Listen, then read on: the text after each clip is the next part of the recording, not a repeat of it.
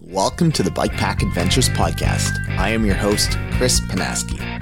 This podcast was created so as to share the stories of bike tours, bike packers, and endurance cyclists from around the world as they embark on amazing adventures.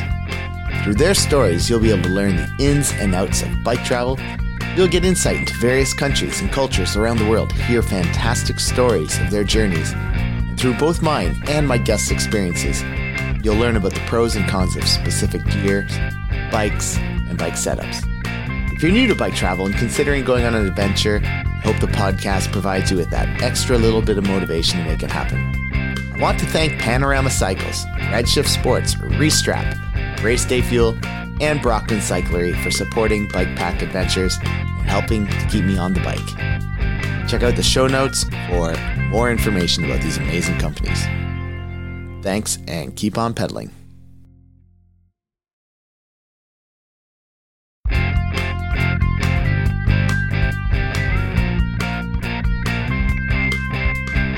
Welcome to the Bike Tour Adventures Podcast. I am your host, Chris Panaski. This podcast was created so as to share the stories of bike tours from around the world as they embark on amazing adventures. Through their stories, you'll be able to learn the ins and outs of bike touring, get insight into various countries and cultures around the world, and learn the pros and cons of certain gear, bikes, and bike setups. I hope you enjoy this podcast and that my guest stories fill your journeys with hours of listening. If you're new to the bike touring scene and considering going on a tour, I hope this podcast provides you with that extra little bit of motivation to make it happen. In the meantime, enjoy the show. Hey guys, welcome back to the Bike Tour Adventures podcast. This is episode 50. And as I mentioned in episode 49, I have some pretty massive news. Uh, other than the fact that I've done 50 interviews over the last like two years, which is awesome. I wish I could have done more, but I guess one every two weeks is not half bad. Um, so onto the news. After episode 47's podcast with Carl Pressot, we got to talking about the challenges of running and maintaining a podcast, working on websites and all these other um, ideas and plans I had spinning around in my head. And, you know, Carl expressed some interest in maybe joining and collaborating with me. And so I decided to, to go even one step further and invite him to become a partner in the project and share all of this non-existent income. So he said yes. And right now I am welcoming Carl Pressot to the Bike Tour Adventures podcast again. Hey, Chris. Hey, man. Really happy that you joined the team now team of two, I should say. It's, uh, it's cool to have somebody to spin ideas off of and share motivation. And, you know, like it really helps just to pump things up. I'm super happy to tag along uh, with the show. I really I listened to uh, a lot of uh, your episode in the past, and I was like, hey, that that that's it. I like the format. I like everything about this, and like to be the one doing like the 50th episode, it's uh, it's massive. I'm really happy. Like it's all the bays are all laid down, and I'm just like, oh, okay. I'm gonna do the 50. I'm gonna do the milestone. But, what was uh, I thinking? Uh, inter-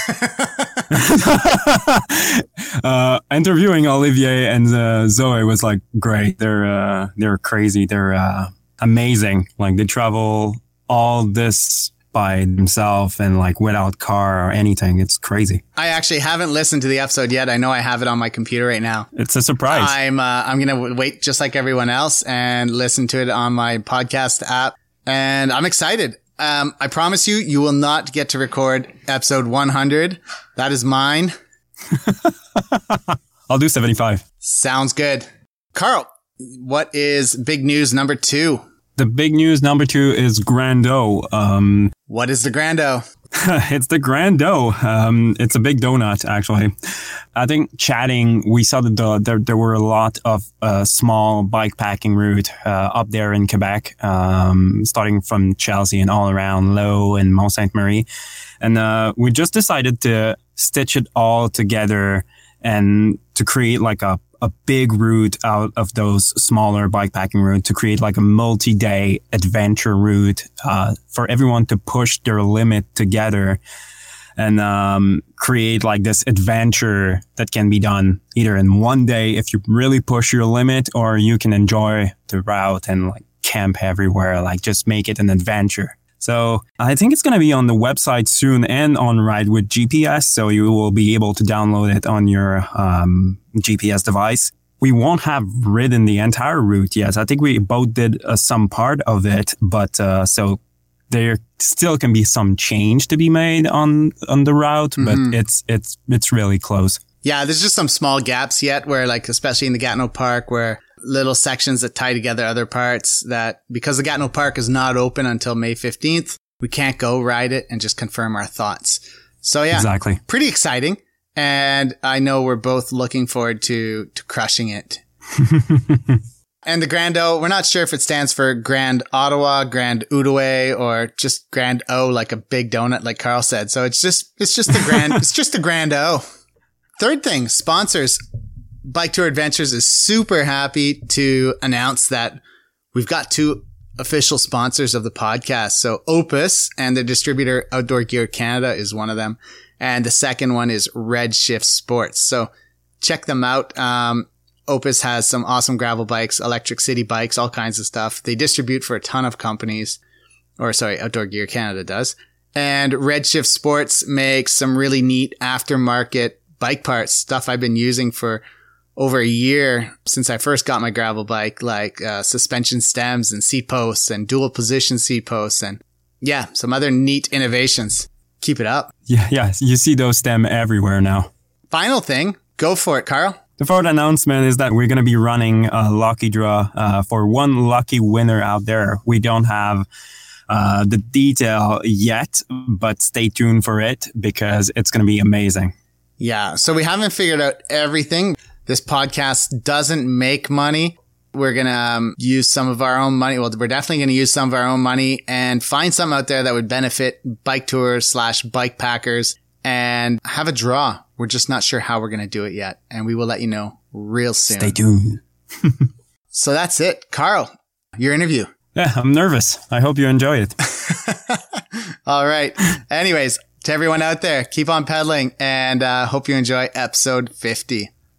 Bye bye. In this episode of Bike Tour Adventure podcast, I get to meet Zoe and Olivier, a couple of travelers from Amsterdam that embarked in an open ended adventure of a lifetime on the very last day of September 2016, starting by traveling across Europe by bike, then mixing up boats, hiking boots, and ski to get wherever their curiosity would pull them. They're advocating for a slower and more sustainable way of traveling giving the example of what's possible to achieve on zero, two, and six sets of wheels. They've since traveled more than 41,000 kilometers and are not planning to stop anytime soon. Zoe, Olivier, welcome to the podcast. Thank you very much. Thank you. I'm really happy to have you today. Everybody wonder who you are, so tell us about yourself. Um, my name is Olivier. I'm from Belgium um, still 32 years old. I studied or I was born in, in Leuven, which is the city which is famous for the Belgian beer Stella Artois. Oh, yeah.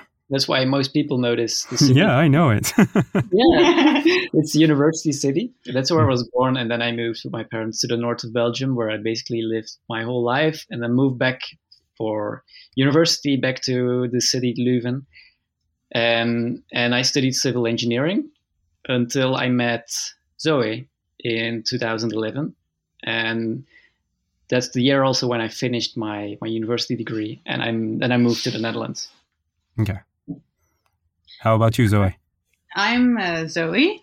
I'm uh, from the Netherlands, and uh, I have uh, wow, I've I've lived all my life in the same city. I'm about to turn 29 tomorrow tonight. Oh, happy and, birthday! Thank you.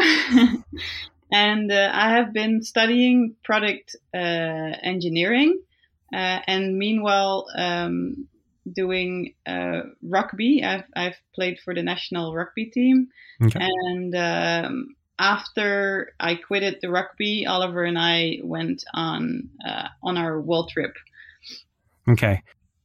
How did uh, this big plan came into place? Oh, well, it's a good question. um, it's let's see, where did it start? I think Zoe wanted to travel for a long time already. It was a long, like, for dream since our childhood to to travel around the world. Mm-hmm. But in, it was when I was working in in Rotterdam. Um, there was one colleague of, me, of mine, and he died suddenly, and he was he was 63, just two years before um, he was going on retirement. And for me, that was kind of a wake up call. Um, why should I wait until I'm 65 or 67 or 70 um, to do what I want and to explore and and basically live your life? Um, and that's uh, the realization I had at that moment. From I want to do it now. I want I want to travel. Um, that's the moment I decided. Well, I'm going to save, and when we have the amount of money, then then we can go. But then it took still four years before we left because he came home one day and said, Zoe, I'm going to go on a world trip. And I was like, What? Going to? That's my dream.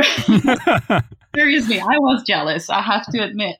Uh, because at that time I was playing rugby and I had my mind set on other things. Um, but the thing is that Oliver. Uh, um, the the he he said I want to do this in my life, but not tomorrow. I'm gonna save for it so that I don't have to work during the trip. So I want to stay for four years and then travel for an unlimited time. And he basically gave me the four years, or I took the four years as um, as a period to make to make my decision. I didn't want to think about it because at that time I was focused on the rugby. Mhm. And uh, by the time that the date came closer and closer and closer, I think it it was just four or five months before we left uh, that I decided to quit rugby and choose for my other dream, which was traveling, and of course with with Oliver. Uh, so that's uh, when we changed and left, basically. I think I already have my answer to the next question, but I'm still curious to hear what you have to say.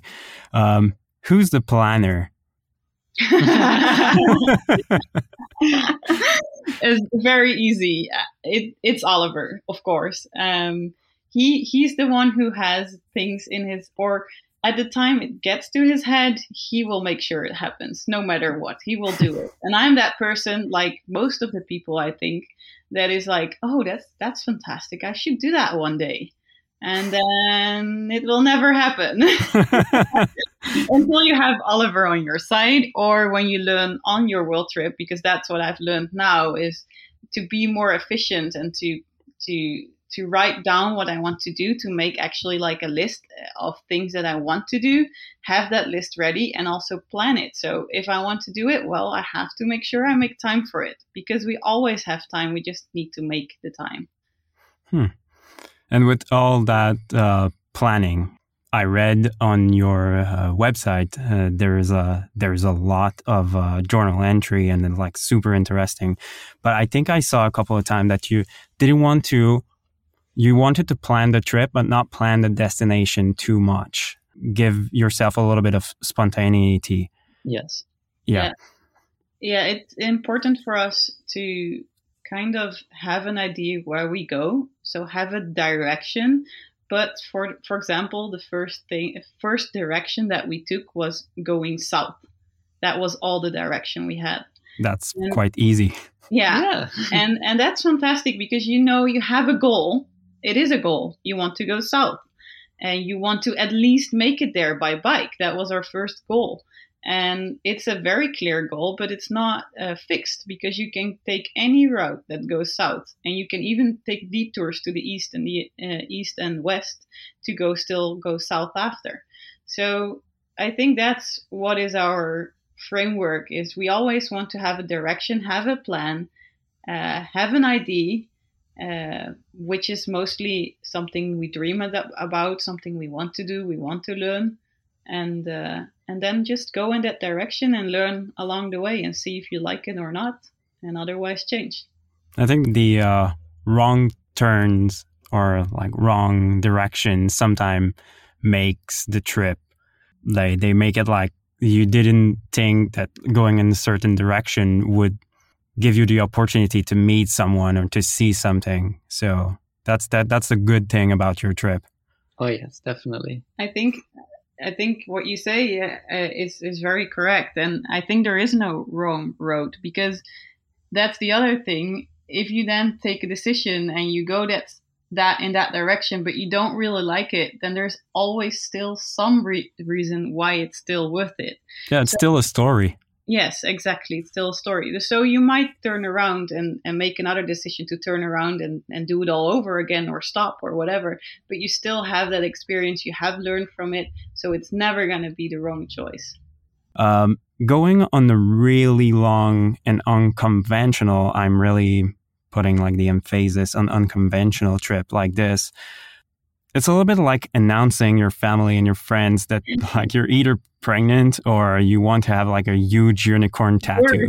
a lot worse. Our parents were no, especially my mom. My mom would be very very happy if we would have said that Zoe was pregnant. How did they react to the news?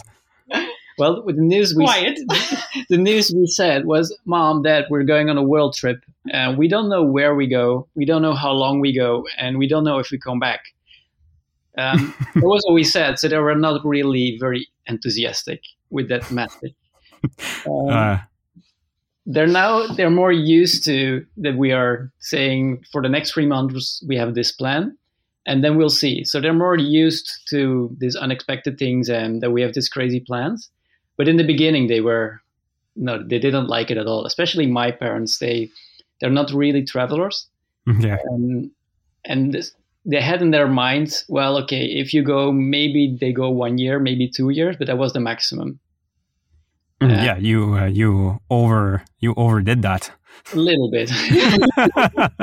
it, I think what it was, it's something they cannot frame, right? You cannot imagine something that's gonna be for an unlimited time on a not known vehicle or whatever. We didn't know anything by that time. Mm-hmm. we told them so they couldn't picture it. It was a, it was scary because it's we go to places they don't know. So it's of course it's logical uh, that they they think that way. But now they have like oliver said learned to live with the message that we are very flexible with our life. We don't want to fix our life to to all kind of things. So for example now we stay longer in sweden than we had expected. We're we're in sweden right now and yeah, yeah. or our parents live there so uh, again, we say, sorry, we're going to stay here a little longer. And they don't know how long. And I mean, it's sometimes a little frustrating for them, I think, but they got used to it.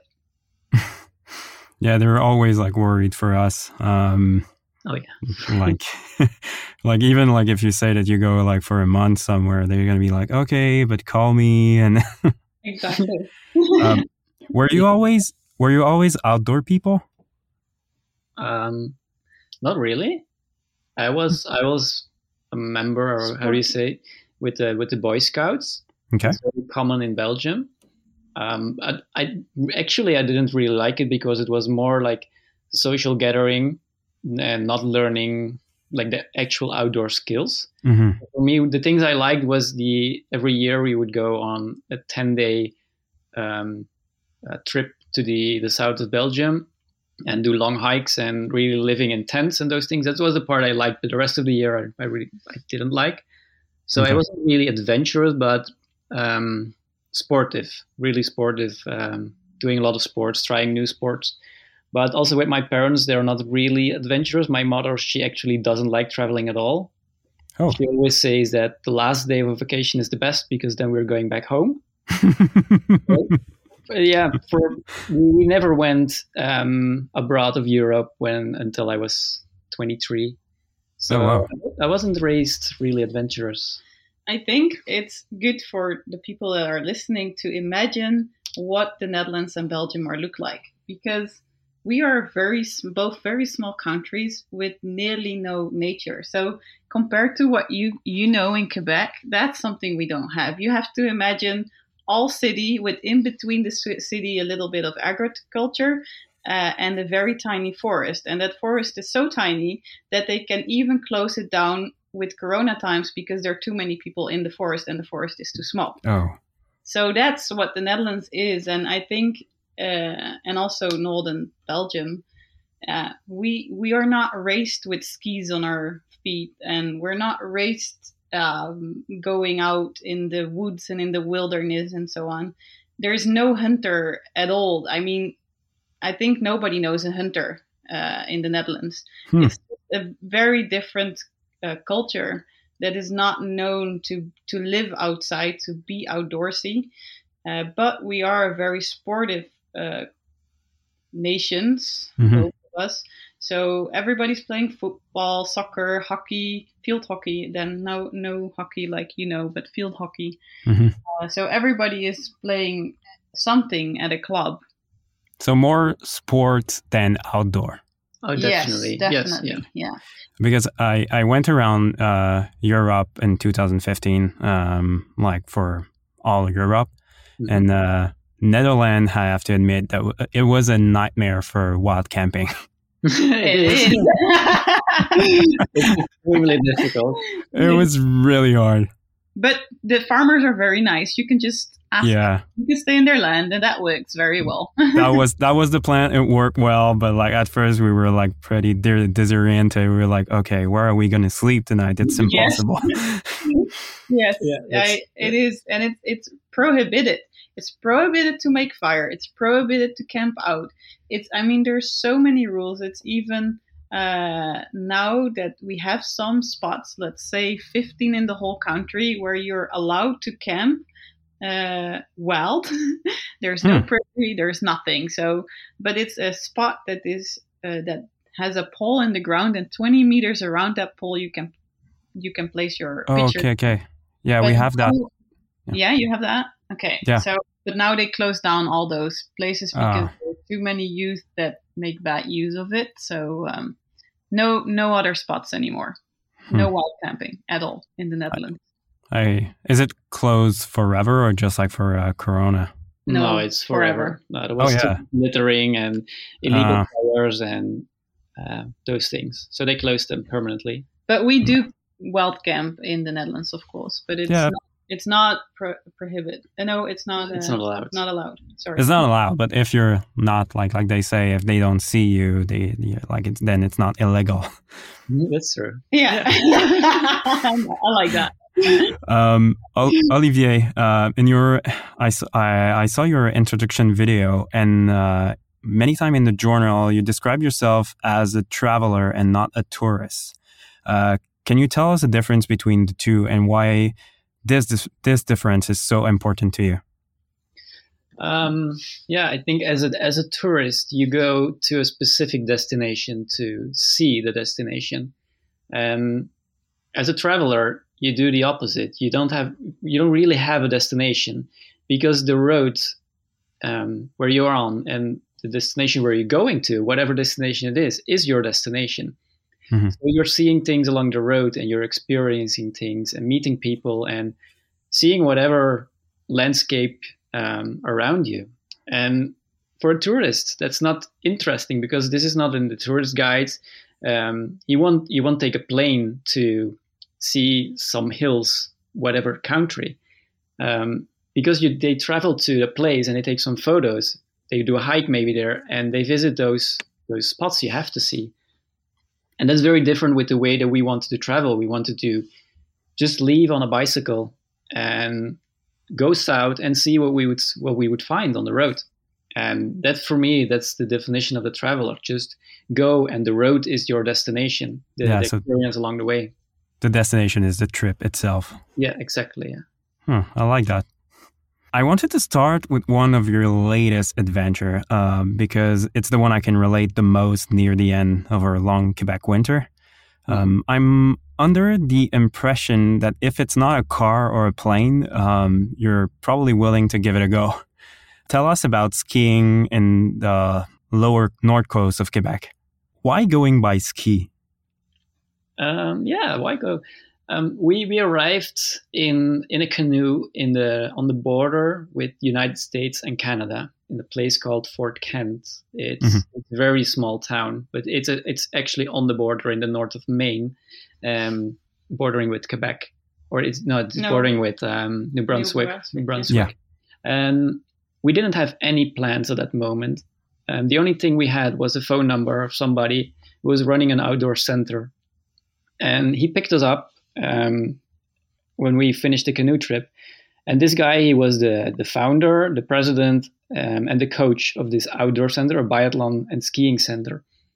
And Okay. we didn't have any plans. And he showed us um, the first day. He took us on roller skis, and so he took us on these roller skis. And we were we, we told him um, we're looking for a plan for the winter, but we don't have no idea. Maybe we would like to ski a week or two in Canada.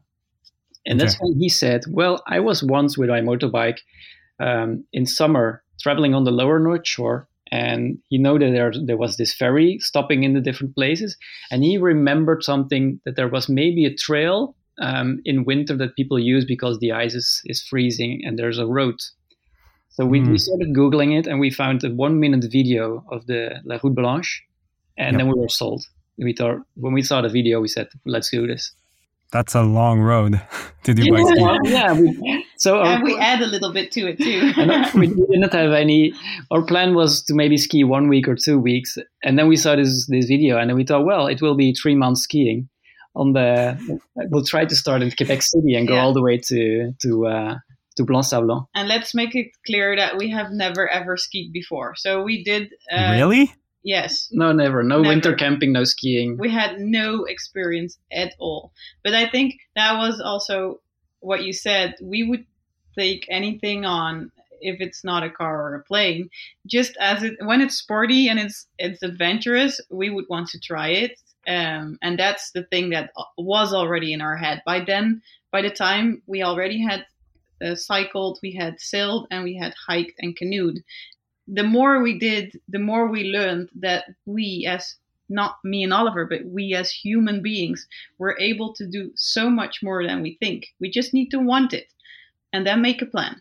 And then, even if you have no experience like we had, you will finish it if you want it. And, You make uh, it work on the way.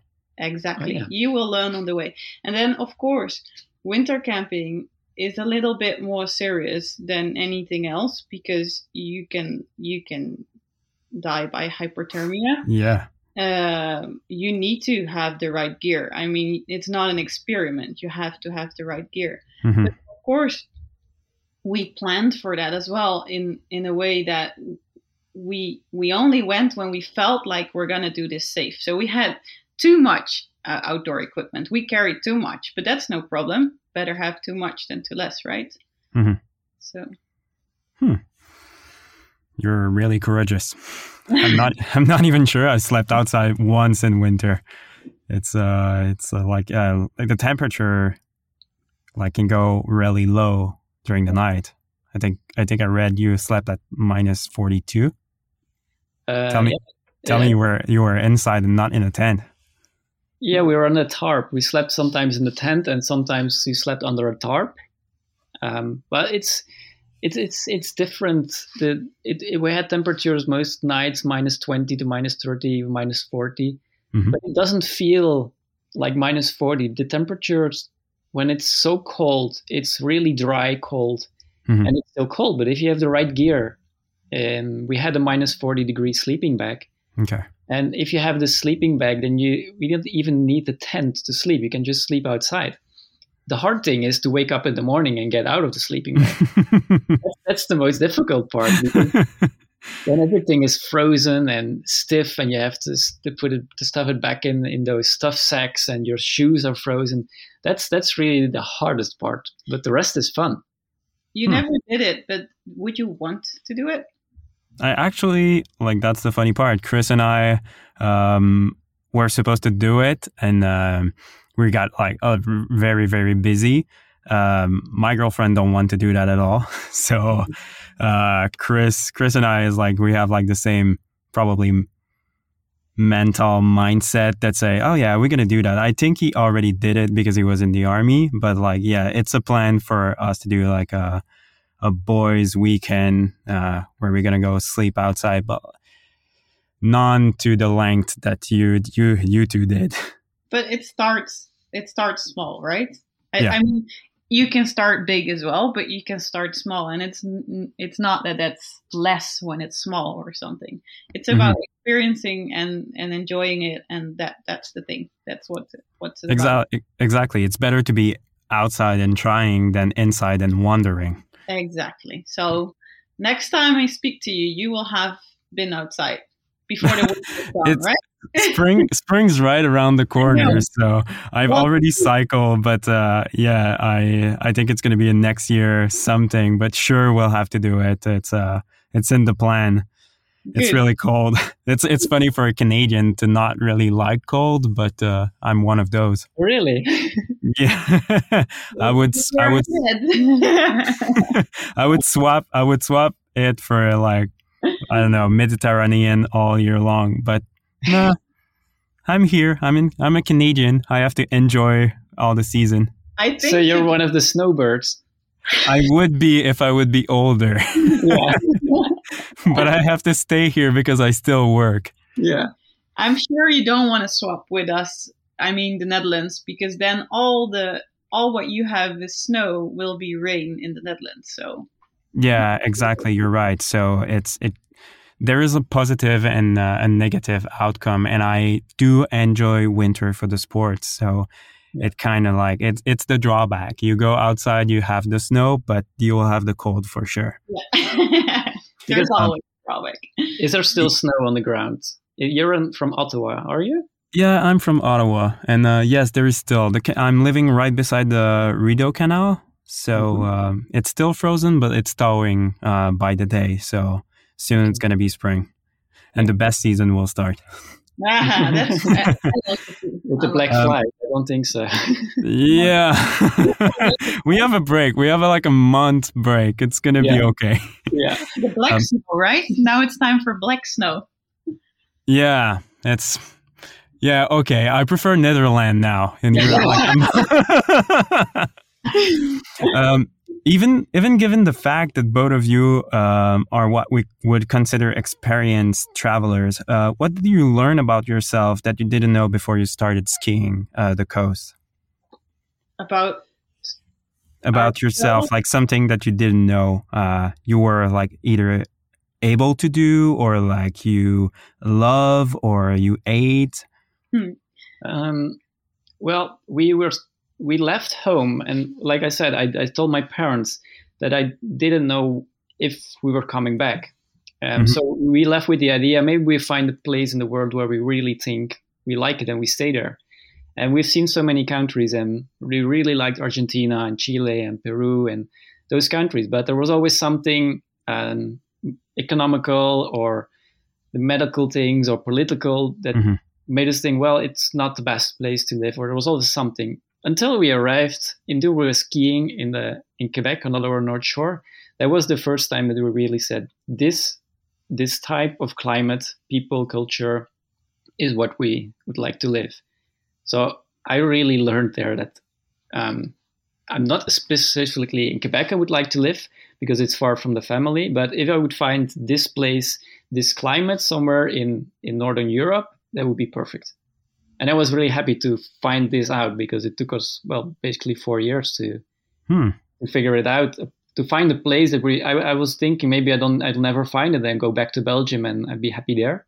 Okay. Now I know I where I will be happy. Yeah. Just my mom, I called with my mom, and somebody said to her that we will never find a place to to call home. And I could answer, I actually found home because we're in Sweden and um, Sweden and both Norway. We're, we're we are thinking about moving to Norway Okay. um, and it is just it is just like Quebec. It's what all the people that follow us from Quebec, from that area, from northern uh, United States, they Mhm. all say it just looks like here, and that's a, exactly the feeling we have. It it just looks like there, and that's what we felt. Felt we want to to experience what we saw there. And what did you eat along the way? Uh, good question. There was there was a there were two difficult things with the traveling in winter. We knew that the sports, the skiing, we would be fine. We would learn it. Um, but difficult things were winter camping and eating in winter. hmm Um, the winter camping, um, well, we just had enough gear and you can watch some videos and those things. But with the food, we're really thinking, what can we eat? Because it's like a, a giant refrigerator you're traveling in. Um, so the good thing is you're you can take food, a lot of food, and it, it won't spoil. Oh yeah, that's right. The bad thing is everything that contains water will freeze. Yeah, that's So right. we- so we reinvented what we wanted to eat, um, and we stayed in Quebec in the house of a, a guy, and he was member of an outdoor club, and he said, "Why don't you guys buy those packages, uh, those freeze dry packages, and those things?" We said, "Well, it for two months it's kind of expensive if you have to. So the, those things are 10, 12 euros." For, for one meal, so if you have to pay this for two three months, it's it's way too expensive for us. Um, and then he said, "Well, but in my club we have um, a food dehydrator, so we we could borrow it." And literally for almost two weeks, this machine has been running, and we have been making our own meals, and that's what we have been eating uh, all the way. Um, and for breakfast, it was just what you eat normally, like oatmeals. Um, we just have to to melt some snow in those things, so that was no problem. And lunch, um, we couldn't take bread. Normally we eat bread, but bread will it will get too hard. So we had tortilla wraps. It will freeze. It will freeze. Yeah, we had tortilla wraps with um, Parmesan cheese Now you're gonna get a meal. and walnuts and was something else on it? No, all those things that don't freeze. well, It was- basically the only thing that doesn't freeze is nuts and seeds and anything that's flat. So, or I mean, like a wrap is is flat because there is no nearly no water in it. So Okay. we we would just put all those things together and then we have a, a cheese nut. But but, yeah. but you you carried uh, a stove, isn't it? Yeah, yes, yeah, yeah, But Okay, okay. during the we only uh, want to cook in the evening uh, that's our basically let's say uh, routine. Normally we only cook in the evening. We don't want to make coffee we don't drink coffee both of us. Uh, we don't want to mm, heat up our our meals in the morning our breakfast. Um, so normally we don't do that but now with the skiing we did also warm up the the, the oatmeals because we need it. But then for lunch we didn't want to stop and pack out everything and start uh, start cooking because actually your hands get really cold by cooking. So we prefer to have something that we didn't need to warm up. Well, then you just only get down to wraps and parmesan cheese that's already and and nuts. So we just put that together and then you've got a actually quite okay wrap. Uh, we we have tried before leaving all kinds of foods because I was very certain that peanut butter would not freeze. Well, also peanut butter freezes. So, oh, that I didn't know. yeah. So a- anything anything that contains water will freeze. So after, of course, if you would do a one day trip, that doesn't matter because it won't freeze in one day. But after a day or two, three, it will be all be one block of peanut butter. That even with a knife. no, So- it's toffee.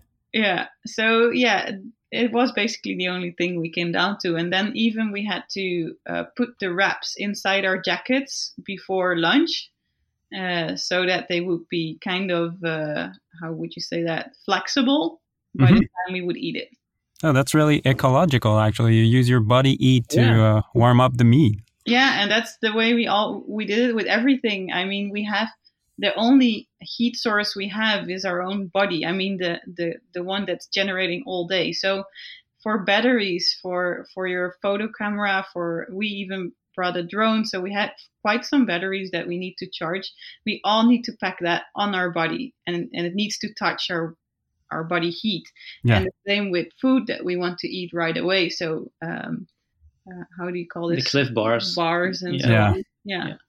So we would in the morning we would put a Clif Bar in our pocket, and by let's say 10, 11 in the morning, it was well we were able to eat it. without breaking our teeth Human microwave. yeah exactly Yeah. exactly Then down uh, really at near the end of your trip, we all know by now coronavirus uh, virus hits, and all of a sudden people stop being very welcoming and see you as like dangerous Europeans. How did you react to the news being so far from anything down the coast? Yeah, it was it was very difficult for us at that time because the people in on the lower North Shore just like everywhere in the world, are super super welcoming. Mhm. And it was even more on the on the lower North Shore, and probably you you've realized it as well. The smaller the communities, the the more welcoming people are often. Yes. Um, and that was especially there, and be- also because it's like everybody knows everybody on the lower North Shore. So if we stayed at one family, then they already said, "Oh, but my my uncle or my brother or whatever, he's living there, so you're welcome there." And it was like connecting for us all those contexts, and then suddenly it all changed, and that was for us very difficult because we we had we were in Canada for such a long time we were most of the time in quarantine let's say. We were outside in the snow camping. We didn't see or uh, speak to many people. Mhm. so we we felt really um, really healthy and not europeans but that's how people looked at us. So that was it was very difficult for us to accept. Um, and it made especially it made our trip very difficult because um, we are in a way dependent on on people um, in some way. We, we can survive by ourselves with the food, but if post offices close and road access is, is limited and trails are getting closed, we need a place to stay. And at that time, the Quebec government um, was advising um, uh, people to not rent their house to, to other persons and those things. So we couldn't find a place to stay and those things. So for us, it was it was very hard to realize what was happening and that we had to go to leave the lower north shore and then leave quebec and go back home Yeah, it was a um, difficult thing to. I mean, like it was the. We'll talk. We'll talk about it a little bit later. But it was the second time you had to figuratively pull the plug on the on the trip to put it on pause.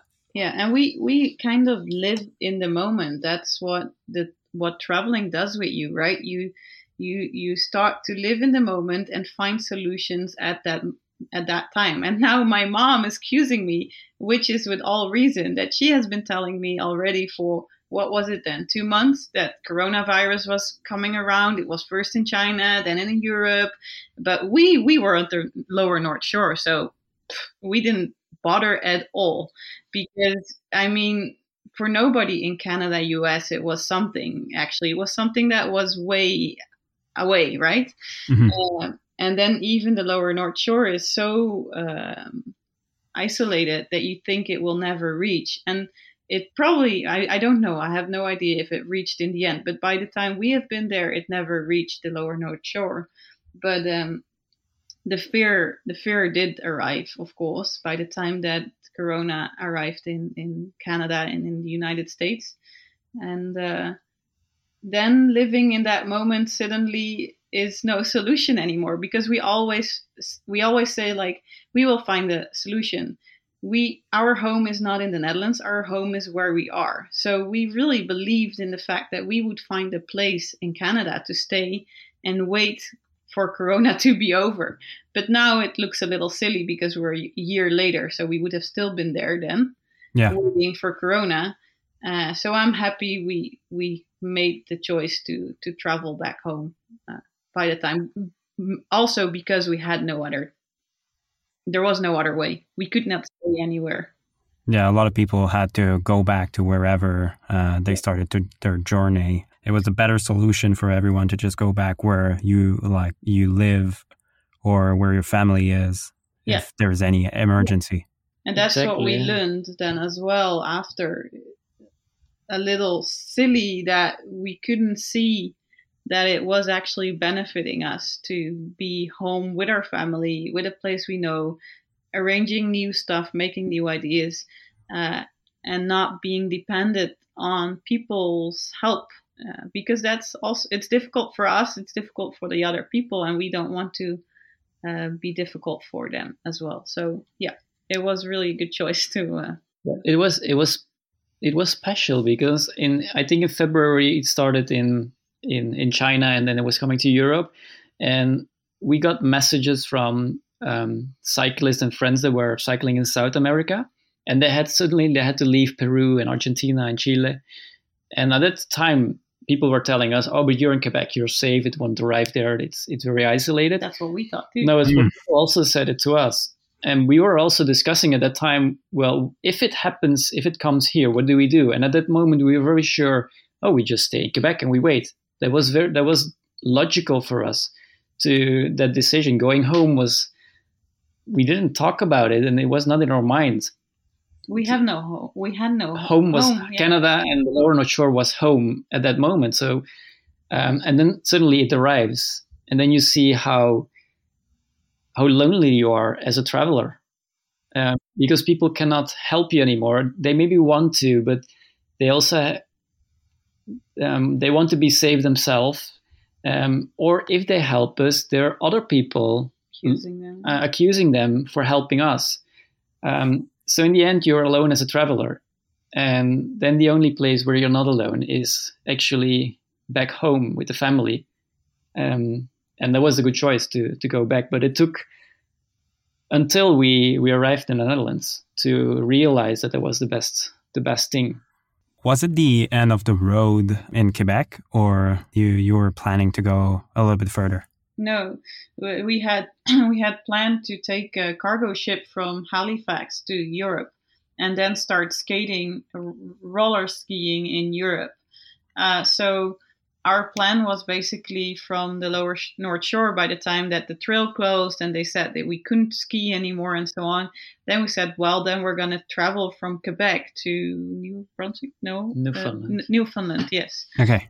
Uh, to uh, to take that boat, but of course, in the end, that boat didn't go, and uh, and there were no, no borders open. So the only place we could be uh, traveling in was in in Quebec. And I still find it quite funny that we had to take one airplane and uh, one air uh, like a, a, a, little jet because like a small regional flight. Yeah, yeah, yeah. A, a, little tiny jet flight where you have eight persons inside, and then take a how many hour drive? No, it was a, like a two hour flight, I think, from Blanc-Sablon or close to Blanc-Sablon to, to Sept-Îles, and then from a 12 hour, 13 hour drive from Sept-Îles to the to, first airport. To the, to, to the airport in, uh, in, Mont- in, Montreal. That was crazy. yeah, and, and then I felt like, okay, we're actually at the end of the world, kind of. yeah, it's a it's a really really really long drive. Quebec is huge. It's yeah. enormous. Yeah. yeah. Uh, you you still did your journey um, on roller ski. Is it the final stretch of your world tour, or you're still planning for some more? Uh, I no, I think I think it's the final stretch of this world tour.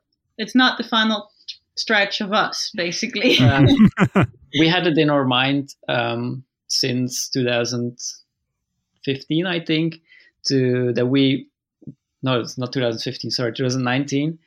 That we wanted to end the trip in some way, um, and then the roller skiing would in be In some way. What do you mean in some way? Well, in some way home. Yeah, and well, somewhere. Yeah. Um, and the roller skiing would be the last part. And our initial plan was to arrive with a cargo ship in Europe, make a tour along the northern countries in Europe, and then arrive in the Netherlands or Belgium, and that would be the end. Okay. Um, so when well, it, it, changed, and we came home earlier because of Corona situation, mm-hmm. and then we left the roller skis and we arrived in Sweden, and that's when we said, well, it's the end of the human-powered part of the world trip, and uh, the start of writing the book about this journey. Which is going to be a awesome book. I saw some uh, excerpt on the website. Yeah, thank you. Yeah. Um, let's go. Let's go back to the start. Let's start with uh, you leaving home in Europe. Have you ever bike toured before the trip? No. Time for a quick interruption to thank some of the Bike Tour Adventure partners. The Bike Tour Adventures podcast is proud to be partnered with Redshift Sports. Founded in 2013 by a team of mechanical engineers who happen to be avid cyclists, they've been focused on creating components that make a meaningful difference to the riding experience, such as the switch aero system, the shock stop suspension system, and the kitchen sink handlebar system. I've been using the dual position seat post paired with the shock stop stem since 2020 and have nothing but great things to say about their products. Beginning in 2010, with environmental sustainability as the main focal point, Restrap has been in the bag making business for quite some time. Having used a raceback since 2021, I find their holster system and magnetic buckles to be extremely effective and truly unique. Named after the animals that roamed the Tibetan Plateau, Chiru Endurance Bikes was started by Pierre Arnaud Le Lemanga in 2009. After noticing a lack of endurance bikes on the market, Pierre used his expertise, know how, and racing experience to create high end carbon fiber and titanium bikes for the discerning rider and racer. For discount codes, check out the show notes or go to the Bike Tour Adventures podcast website. No, we, we have not. No. What about you, Olivier? You never. Uh, No, never. No, I was. Cyc- I, how I about cycling? cycling. Um, I did some um, cycling, like some. How would you call them? Like the day classics, like Liège, Bastogne, Liège. Oh yeah, les, les, les classiques. Yeah, those. This that's common in Belgium that you have those classics that you can just cycle for one day and those things. And I liked cycling as a sport, just like just doing um, some tours on, on in the weekend. But uh, bike touring, no, we never we never did an overnight trip or a vacation or something. I think I read that you um, that you actually tested your bike on the first day of your, of your trip. yeah, it was it was one day before we did it for ten minutes. yeah. We we bought we bought second one month before the trip. We still didn't have bicycles. Um, Oh. and then we saw on a second-hand website we saw an advertisement for two very old bicycles, and there was the, the male and female model, exactly the same bicycles. Um, we actually didn't want to have exactly the same bicycles, but well, they were they were nice. They were in good good condition, and they were cheap. Especially that was the one of the most important things as well. Tell us why you didn't want to have the same bicycle. Um, well, that's the thing in, in the Netherlands. Maybe I don't know. Maybe it's it's cultural everywhere, but in the Netherlands, you, they call you a double uh, um, hoe- BMW. It is maybe it's, it's a store in the Netherlands, and they say if people like a couple and they wear exactly the same clothes, they have been to this store and they bought the same things. so it's it's kind of a joke if you see some couple with exactly the same same gear, then then people are laughing at them. So we can say that you turned into the joke. Yeah, a little bit. Yeah, We did.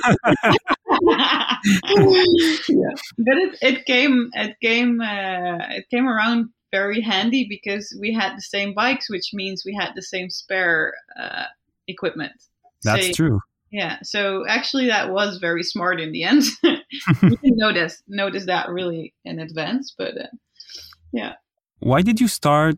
I, I think I know because it's starting from home. What did? Why did uh, you start with Europe? Is it because it was next door, or um, yeah, we wanted to start from home. Mhm. There was the we yeah we did we didn't want to fly. Um, we wanted to start the journey from home and slowly go into the unknown, slowly leaving the things you know behind and discovering more. Um, okay? That was the real reason we we left from home. we we both knew that we really wanted to go to South America, um, but we said, well, we can arrive there later as well, right? We can start from home. So that, Okay, so the initial plan was uh, to go uh, the, to South America right away. no, because we had no initial initial. Okay, so it was it was the spontaneity. Uh, did you plan in regards of the terrain, or you already had a, a route in mind for when setting off for the uh, European legs of your trip? Um, Did no, you follow? Did you follow like a road or something? I think we picked up on a road on a, on an existing road after 1,000 kilometers. But in the beginning, we, we left Amsterdam and then we cycled to friends in Rotterdam and then we cycled to Zoe's parents in the south of of the Netherlands and then to my parents and it was, was like a, a big farewell tour. yeah. Okay, And, and then we just in the beginning it was actually there was no planning at all. We were just Heading just, south. just going south and looking on the map. Oh, this road looks nice. Let's take this one. And then the more we were cycling, the more we were looking at at the roads and the elevation profiles and those things. And the more we were planning and, and doing those things. But the beginning was there was no planning at all. and that's why we're advocating for for starting things you have never done but you like to do. And of course, there are so many things that afraid that that frighten you. But in again, like the, the trip is the journey. It doesn't need to be perfect. And I'm a perfect per- perfectionist myself.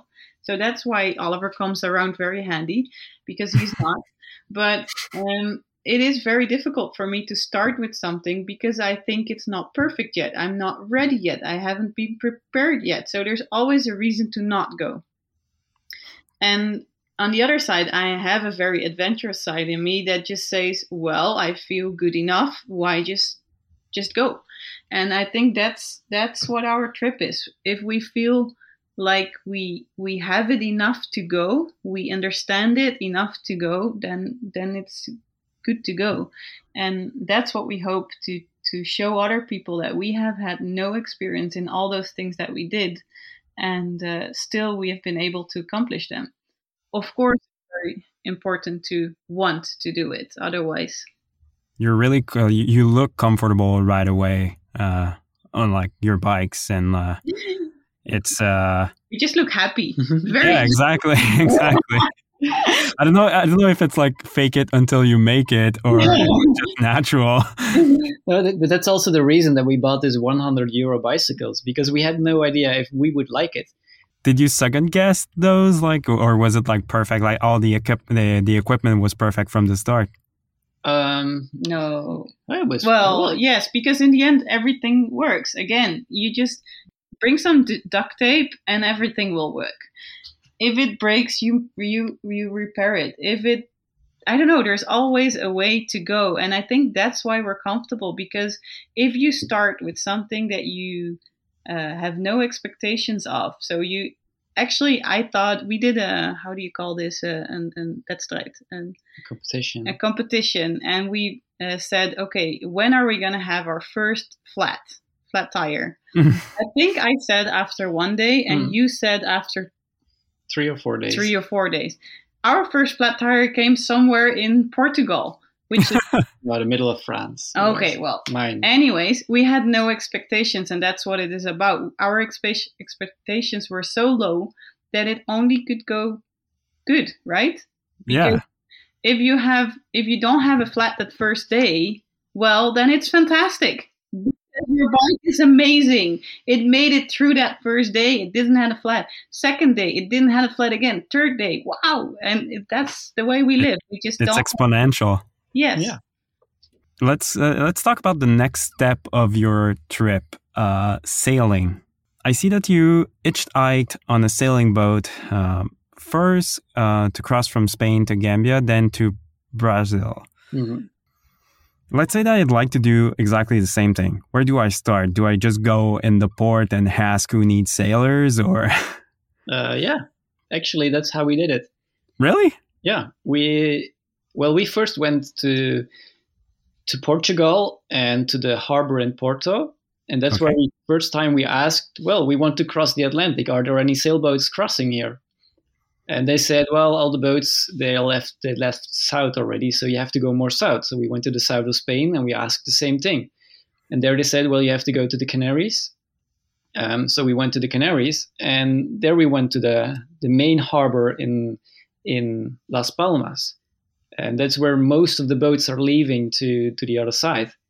And we basically start asking captains uh, day after day, then it takes you one and a half month, and after one and a half month, you have a sailboat. it's not an immediate pro, uh, like process. Uh, you can. You can. If you if you're willing to pay for it, it's it's way easier. Okay. Um, it's so if you're, I think you can starting maybe from 30, 40 euros a day. Um, you can easily go with a sailboat. Yeah. Uh, but if you want to do it like us, we had no experience with sailing we had two bicycles, we were two persons. That makes it really complicated. So if you're solo and you have experience with sailing, it's a lot easier. But it took us one and a half months to find the boat. Okay, and I see that you um, you call that a, a, temporary travel divorce in uh, Gambia. Yeah, uh, because uh, it was caused by Olivier sickness, uh, seasickness, and uh, Zoe, you crossed the ocean with um, I hope I'll get this right. Dieter and Margaret? Yes, I did. Yes. Okay. How how were you feeling at this moment when you have two had to uh, part way for a while? Ooh, we were very, very, very emotional. I think, like, extremely emotional because, um, well, of course, Oliver was sick. He wants to cross it uh, in a way, but he can't because he know he's too sick. So, and then it's me saying, "Well, I still want to cross. Let me go." And uh, it's it's basically it's just very emotional uh, because you want something to to accomplish, but you you can't because you want to be there for Olivier as well. But then uh, the amazing thing is is that Olivier gave me basically he gave me the the um, I I don't find the words in English right blessing. Now. Sorry. Like a permission or blessing. Yeah. Like you can well, go the respect is more what I'm looking for. Oh, yeah. Like, you want to do it, then you have to do it. Don't let me be a burden to your dreams, basically. So, although it's going to be hard for me, I want you to finish this. So, hmm. uh, that's what he did. And he gave me that right and, and respect to, to let me do my thing, although that wasn't the best for him. So, um, yeah, I'm I'm very thankful for Olivier, and he he's also the one who who shows me again and again that it's that respect is so important in a relationship to let somebody else do what he wants to do. Although you're together, doesn't mean like I'm a I'm, I'm I think I'm quite a, a jealous person and it feels very wrong to be jealous but i think it's natural as well on the other hand. But olivier is not jealous and he really shows me uh, what that is. It, it's all about love i think. Yeah somebody somebody once told me um, you actually love the the person. You're not in love with the couple. So it's important to like still listen to yourself and do the stuff that you like because it's probably because th- this reason uh, you fell in love exactly. to begin with. Exactly. Yeah. And that's What's so the... beautiful. Go ahead. Well, no, I said that's very beautiful. Said. Yeah, it is. Uh, what, uh, like, how was the, uh, how was the crossing? How was, uh, like, was it challenging? It was it like, uh, the big feeling of isolation? Uh, yeah, it was very tough. Um, we were together with uh, with four on the boat, and mm-hmm. uh, our captain and his wife were very beautiful people. Uh, they were, I mean, uh, seventy two, I think, by that time. Seventy. He was seventy five. Oh, she was seventy. Yeah, they were. I mean, major people sailing across the world uh, already for four years, I think, and uh, just I think it's amazing they they did that on that age. He built his own boat, eleven years of building, uh, fantastic. Wow, I have a lot of respect for for them, but we weren't quite the same people in a way that living on a boat together where there are no doors to escape it was a little bit too much for for both them and for me or for us in the first place but then later for me so um, it was very tough because you're basically with people in a in a room, uh, but you're not very well. You don't know how to work well together, or so. Okay. And, uh, so it was again a very emotional uh, ride, and um, uh, but fantastic because it's for me one of the best things that over that I overcame because uh, I I really get to listen to myself and change myself to the situation to fit in with the people because it's their boat it's not my boat and i mm-hmm. just have to live with with the moment again. And, um, and, respect everything like it goes and uh, have more patience. So i learn all those things that i don't really have for myself naturally. Uh, I, I, it was uh, a crossing of uh, 26 days no. Uh, where you have no connection with the world. You don't see any other human being except from from my cap from the captain and his wife. Uh, and yeah, you just have to live with yourself basically, and all that's hard for you. So, yeah, a lot of people pay for that for going in retreats and something. crazy, huh? I, I said yeah. when we Yeah. the day the evening before I had to leave the boat, um, a couple of days before they started the crossing, they wanted to be with their tree to mentally prepare. Okay. And I said to Zoe, "This what you're going to do now. You will never be possible to have this kind of training in whatever company. In most companies, you go on a retreat for one day, maybe a couple of days. Um, what you will experience now is like almost a one month intensive personal development course, and you will learn so many things. Um, it's impossible to to to get it somewhere else in the world. And there is there is no bailout option. yeah, exactly. Yeah. So it's it's it might it, it will be very tough, but you will learn so many things, and it it, it will pay back itself definitely. oh yes. And uh, Olivier, on your side, you visited Senegal. Can you tell us about uh, your time in the country? Uh, yeah, I my neighbor or the, the, the neighbor of my parents in, in Belgium, he has a lot of charity projects in Senegal. And when he he's a sailor as well, so we were in contact with him for a long time when we were looking for the sailing boat. And when he heard that we had to split, he offered me to go to Senegal to visit his projects and to see how they were going. So basically, that's what I did, um, seeing what he was doing there and making a report for him. What kind of project it was?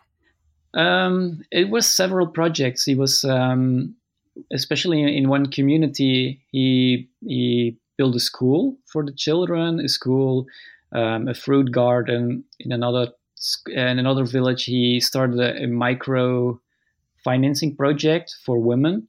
Okay. Um, he financed money for a, a wrestling arena, and so it, it was several projects in in some communities that he was he was doing. And well, and for the rest, um, it was just waiting for me. It was um, the, the the special thing is when we when I was on the boat myself, you don't worry. You're just in the adventure, and our parents they were they were worrying about us because Mhm. we are just disappearing off the map, and they just have to wait until we're getting closer to land so they can see us. And now it, I thought, well, I will be okay because I have experienced how the sailing is, and I think they will be fine. But it was from the first day that they left, I was I was worrying as well, and it was waiting and waiting for a message and those things. So it was a it was a very long month for me. You must have been really happy when the connection went back. Oh yes, that was, and especially they had a satellite phone, so every once every five days I would receive a message, and and on a satellite phone your message is about 160 different characters, Mhm. so it's it's like a Twitter message, and and then Zoe had to explain like five All my emotions. the, all the emotions and, and five Everything. days of experience. It's even worse than Twitter. yeah. yeah, it's you. Yeah. So and, and that in one single message. So it's yeah. It, Wow. it was very cryptical, very cryptical, but I was sure he would figure out what was written. I hope so. You just like send like a a word and you don't get it, and it's like, oh no, I will have to wait five other day to get the yeah, exactly. Uh, let's let's uh, fast forward on the uh, other side of the ocean where you two met again in Brazil. What was the plan there? Um, Cycling. Well, it's, it's yeah. It we had the bicycles on on deck of the sailing boat. Um, so on the other side, we we actually we didn't have a plan. We were in we arrived north just north of uh, Recife, and that's like the the most eastern point of South America, also of Brazil. And Mhm. from there, it was three thousand kilometers to the north um, to the border, three thousand to the to the west, and three thousand to the south. You swap uh, direction, not south anymore. It's now Um, No, actually not. so we went south. So we were Yeah. we were deciding well which direction are we going, and we we decided well we can go more south. So we went more south. Yeah, okay. we kept on heading south. okay, so it was we had, yeah, it's again we had no plan, and then suddenly, and that's how how the traveling happens because it it if you look back at it, it looks like we had planned everything uh, to to the tiny bits. But uh, what happens if you're traveling and then somewhere you hear Patagonia, and then that goes into your mind and then again somewhere you hear Patagonia and then one day somebody says well why we why don't we go to Patagonia and so I don't know that's how plans just develop along the way and it could be any moment that the plan becomes a little more specific I like that yeah that's the way it goes yeah. So, can you tell us about uh, cycling in South America? The number one question I hear uh, when talking about touring under the equator is is it safe? I read that you uh, even crossed path, crossed path with uh, narcos. Uh, yeah, but that was north, that was north of the equator. okay, this one was north of the equator. That was that yeah. was the, the, the Mexican U.S. border. Oh, that okay. Um, no, uh, I thought it was in uh, South America that you uh, that you had like an encounter with a narco. Um, we had, yeah. That, okay. was, that was later. later. Okay, but, that was later. We'll come back to that. um, but South America, um, for us, it's it's super safe, um, and I understand this feeling people have, and I had it as well when we were cycling Brazil because we know those things about Brazil it's violence and there are these gangs and favelas and, and those things. So we had the feeling as well that it was unsafe until you're there and you're experiencing experiencing the people and the culture. And then suddenly it's it's once again you're a traveler and your home is the country where you are. Um, like imagine people. So if we see on the television a war zone, right? I don't think the worst one, but somewhere where it's going on all the time, but it's it's not one big bang, but it goes on. There are people living there, and they they just live. They live the normal life, but in a very sad condition. But they live, and um, and in this case, there is no war going on in South America, and uh, it is actually if you meet those people you just you get to see that all those people live and they just live the normal life. There's no there's no reason to be afraid really. And um and and the people they just take you in as part of your as if you're part of their family. And every person you meet again again again they're so friendly and they help you around. And there's no moment that you're going to feel well, there's not a moment. There are going to be moments, of course, that you feel maybe for some reason unsafe. But uh, let's say it this way: there never happened something to us. Very boring story, but nothing happened. I think I think it's a good story because you're still here to talk about it. Yeah, yeah, exactly. Yeah.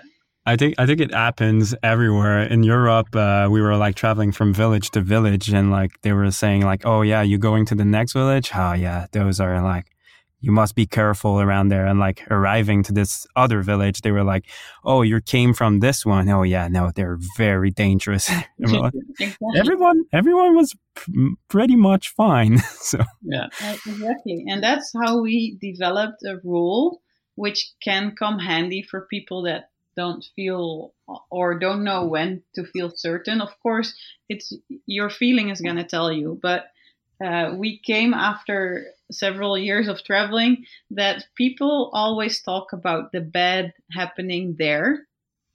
So it's always going to be bad on the other side. But uh, you have to start to listen carefully when they say it's dangerous here. Hmm. So okay. that's for us where we started. Why? If people say, don't go to Guatemala because it's really dangerous there, we basically don't listen. Because we have learned that people like to talk about the bad happening on the other side of the border where they don't know it. There's a lot of people that say, "Oh yeah, this country is dangerous," and then you're asking when do when when your passport's going to expire, and, and they're like, "Oh, I don't have any passport." And I'm like, okay, I might not trust your opinion on the situation in this country. Yes, exactly. Yeah, yeah. exactly. In in the whole of South America, I think we it happened twice maybe that people said it's not safe here. And and then you have to be cautious and really listen what the people say and you have to follow what the people say. You have mm. to you have to believe it.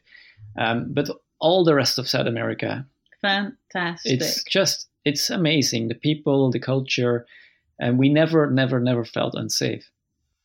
And of course, other people, even those people, are gonna say, "Are aren't you afraid?" But that's not that's not part of the rule.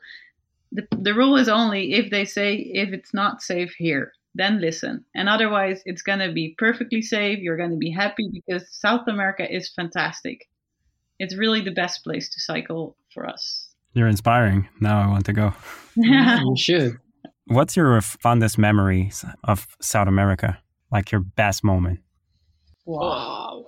Mm, well, on the bicycle, if you look at pure cycling experience, I would say the salt flats in Bolivia. Oh yeah, absolutely. That's that's something out of this world to cycle on those those salt flats because it's just it's white everywhere, completely flat. It's it's so special. It's like distances don't exist there because it, everything is in it's put in another perspective. It's it's that's amazing, um, and that's that's a cycling experience. I'm curious about the Salar. Uh, is it um, is it cold? Because uh, every every time I'm looking at picture of people, it's either because it's probably like desert, so it's cold at night and warm at day. Exactly. Exactly. Yeah, that's, that's okay. But warm at day, the sun is burning, so really uh, warm. But it's still like if you would sit and do nothing and there's no sun around, it would be chilly.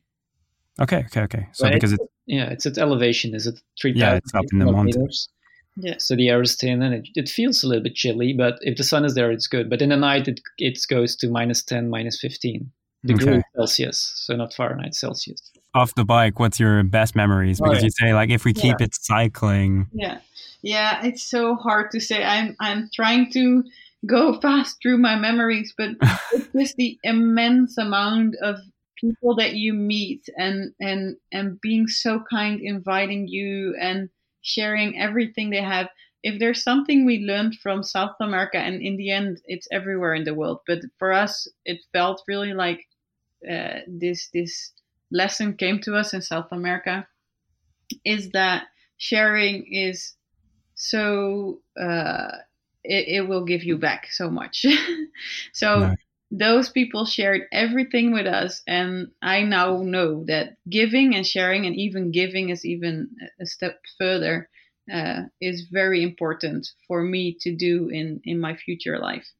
I want Yeah. to give people. There's one story of uh, a guy in Argentina.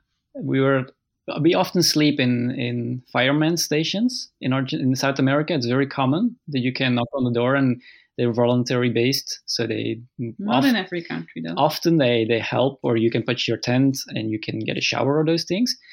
And this place was in in, in a small town in Argentina, and we asked if we could pitch the tent, but the, the fire station was too big, so they couldn't help us because it was too professional. And then there was one guy, um, he was a technician there, and he was blind, al- almost blind, like he could see like two percent of a normal person. okay, And he just heard that we were looking for a place, and he said, "Well, you can come to my place." He couldn't see us. he of couldn't see us. He could only, he could only trust us based on what we were saying that we were cycling, and that we were looking for a place. And he just offered us to come to his house, and he would go to work next day and just leave the house for us. And and actually, he because he was blind, he only could trust us based on the story, and he ne- he'd never seen us, and that was so special. But it's it's so unbelievable that people can just do this and that's uh, happens often that we want to see things first before we believe it and yeah, what we learned from this guy is just believe things and you don't need to Trust. trust and you don't need to see those things and he there was is good living- people. yeah Th- that's what I meant. Actually, that's the right word. With so many people gave us, but they what they gave us is not just a, a place to sleep or or a meal. They gave us trust, and that's what we have felt a lot. We felt like the children of everybody, as if we're part of the family. They trust us with their whole heart, and wow, yeah, I still, I'm still very very thankful thankful for what all the people have done to us. the connection that was easier to make in South America with people? Well, no, I think it's just because for us the the lesson came in South America, but actually actually we learned that although we thought it was only in South America, it was also in the United States, also in Canada, also in Europe, and even in my own country, the Netherlands, where I didn't expect that people would open their doors for us. It's everywhere. Hmm.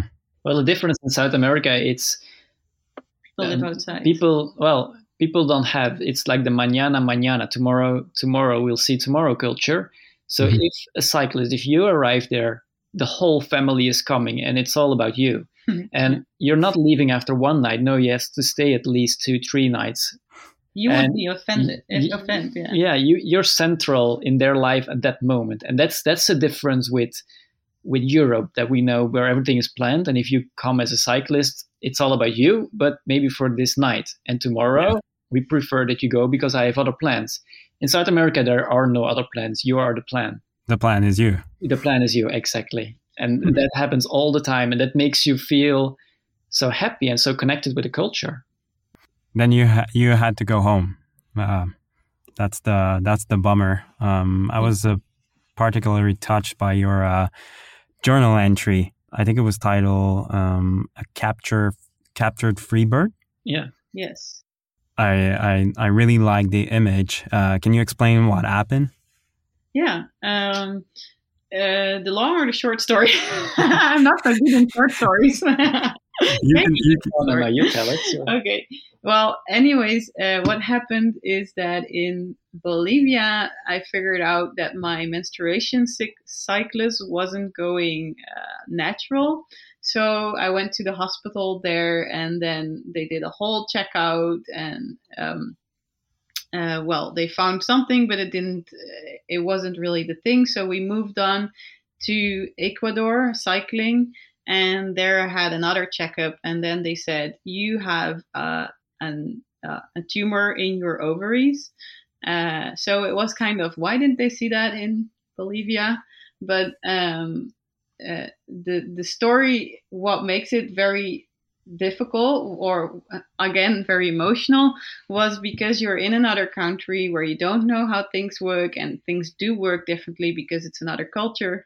And uh, i was just laying there on the the bed. I don't know the medical terms but on the bed and and the guy the the doctor was watching inside of me Hmm. and then telling me right at that moment while i was laying there that i had a tumor that i could be pregnant because my diu was too low and that i had o- a kystical ovaries or whatever anyway Okay. three big problems right there on the table wow, in South America. in South America. Yes, and uh, well, then they say, okay, you're you're done. So they send you outside and they give you uh, a paper where everything is written down, and then you have to figure that out with your. We our Spanish is good, but medical terms is something else.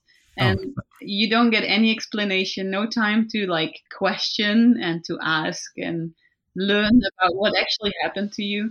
And then, of course, um, the most important thing he he said in between all those words was uh, it has to go out. So the tumor has to has to be taken out. And uh, well then we were just outside the hospital suddenly with this news and we were like okay what what now? Uh, something i have to take it out or not? Do we do that in uh, colombia because we were heading to colombia? Or do what what do we do? We're certainly not going to go home. And uh, but then again like that's how things happen first you think you're gonna find a solution in the moment uh, but then in the end uh, we trusted on the fact that sometimes you just have to be home Mhm. at a place where you know things where you understand things where your family is there to, to they will be always there for you um, so we made the decision to not do the operation in, in Colombia, but to fly home and uh, do it at home. So uh, that was indeed a very, very big bummer because by that time we had traveled uh, two years on human power. Yeah. And uh, that was very painful to then just know, okay, well, one day and we're back home by plane. So Okay. that was a bigger bummer than the fact that something had to taken out of of, of my body. How long was the uh, recuperation from all of this? Like you had the operation, obviously, but after that, how long did it take for you to go back on the road? yeah, it was actually a, a minor operation. Um, uh, so the normal recovery is six weeks, but then after I finished those six weeks, uh, I, I I felt something, but I thought it was normal.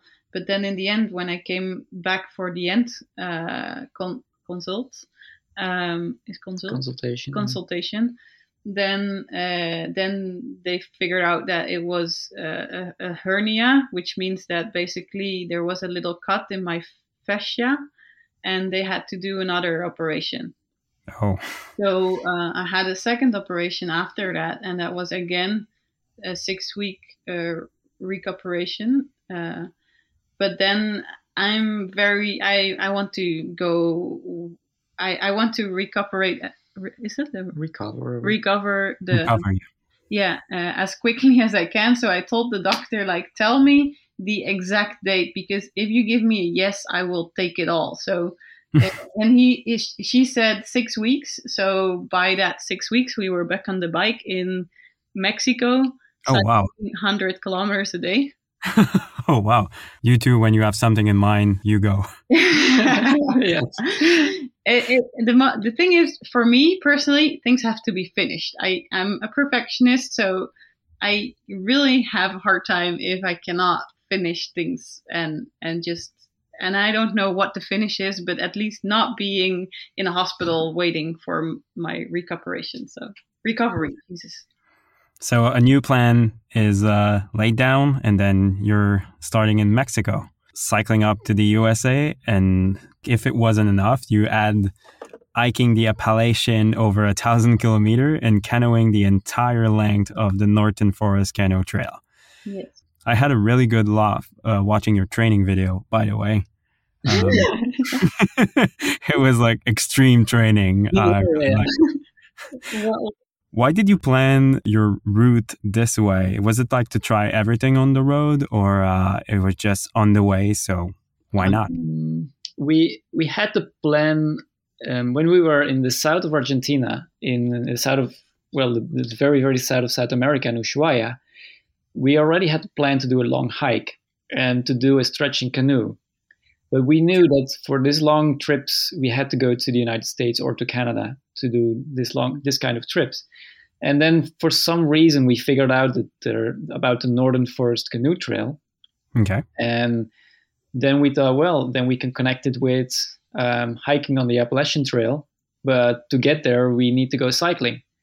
So it all fitted together in this way. But the, the initial plan was the Northern Forest Canoe Trail. But we made it a little bit more extreme by adding some extras. Uh, it's uh, I'm just still amazed that like you, some people would go on the canoe trail on the its own trip and then the Appalachian they would do that over like many years and you just you went it was like okay it's gonna be a true hike and it's gonna be we're gonna do it all and uh I'm still like even even though I'm asking question right now but I'm still impressed that you you just you just go to it. It's like there's no hesitation. It's like it's gonna be this way and that's it. Well, it's not that there's no hesitation. Of course, as well, I re- really remember that we said thousand kilometers, and I have to say we the the Appalachian Trail is three thousand, right? So Mhm. we only did one third of the Appalachian Trail, you only did 1000 kilometer and uh, I really remember that I said to Olivier, I want to do a hike one day, like a really long hike, but then we were like thousand kilometers. Gee, that's so long. But It that is. it, it was a round number, right? So let's say we're gonna try that thousand, and um, and and I have to say, I think that was the last um, sport we did where I had kind of wonders if we would be able to make it. I really saw that as a big, big, heavy uh, thing. Not sure if I would be able to finish. But Mhm. then when we o- overcame that, when we did that, it's like I said previous. When you do more and more things and you learn that you're actually able to do it, then of course the next step is going to be easier.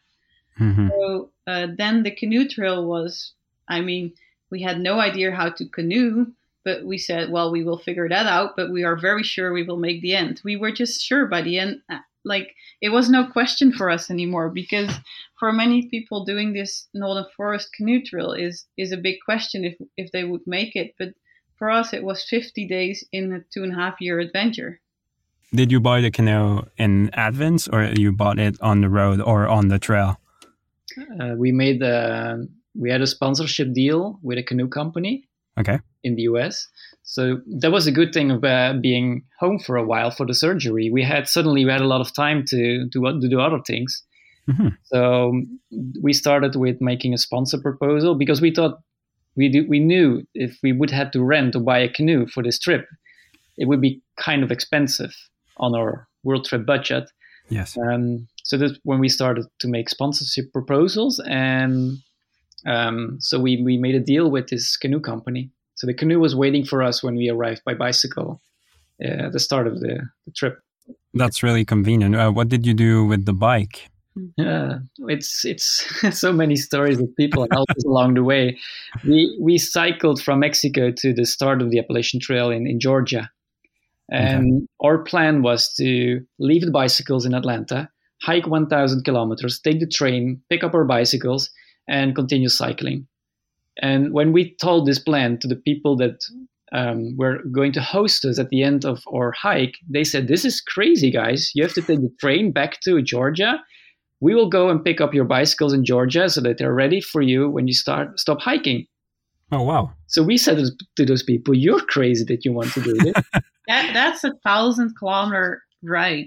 Yeah. And you're from Canada. For you, distances are amazing, amazingly big. But we're from the Netherlands and Belgium, where you have cycled there, so you know.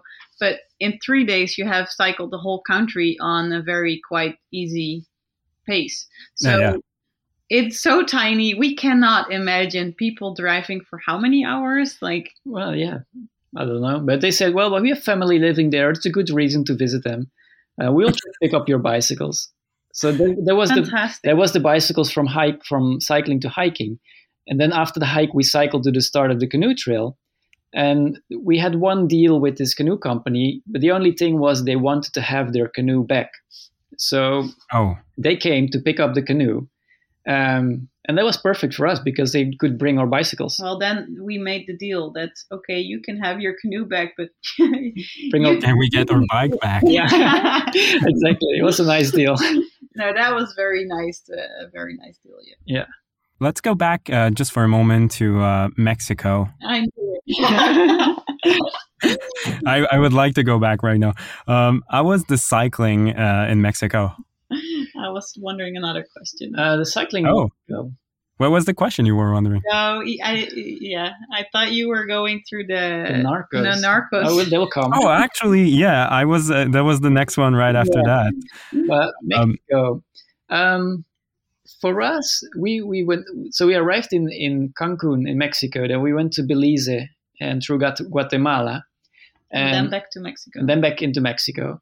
Okay. And for people that have never been in this area, um, the south of uh, the area in Cancun, which is called Yucatan, is very green as well. Uh, Belize and Guatemala, they're very, very green, lots of water, mountains. And then you arrived in the south of Mexico. It was maybe because of the season, but it was very dry.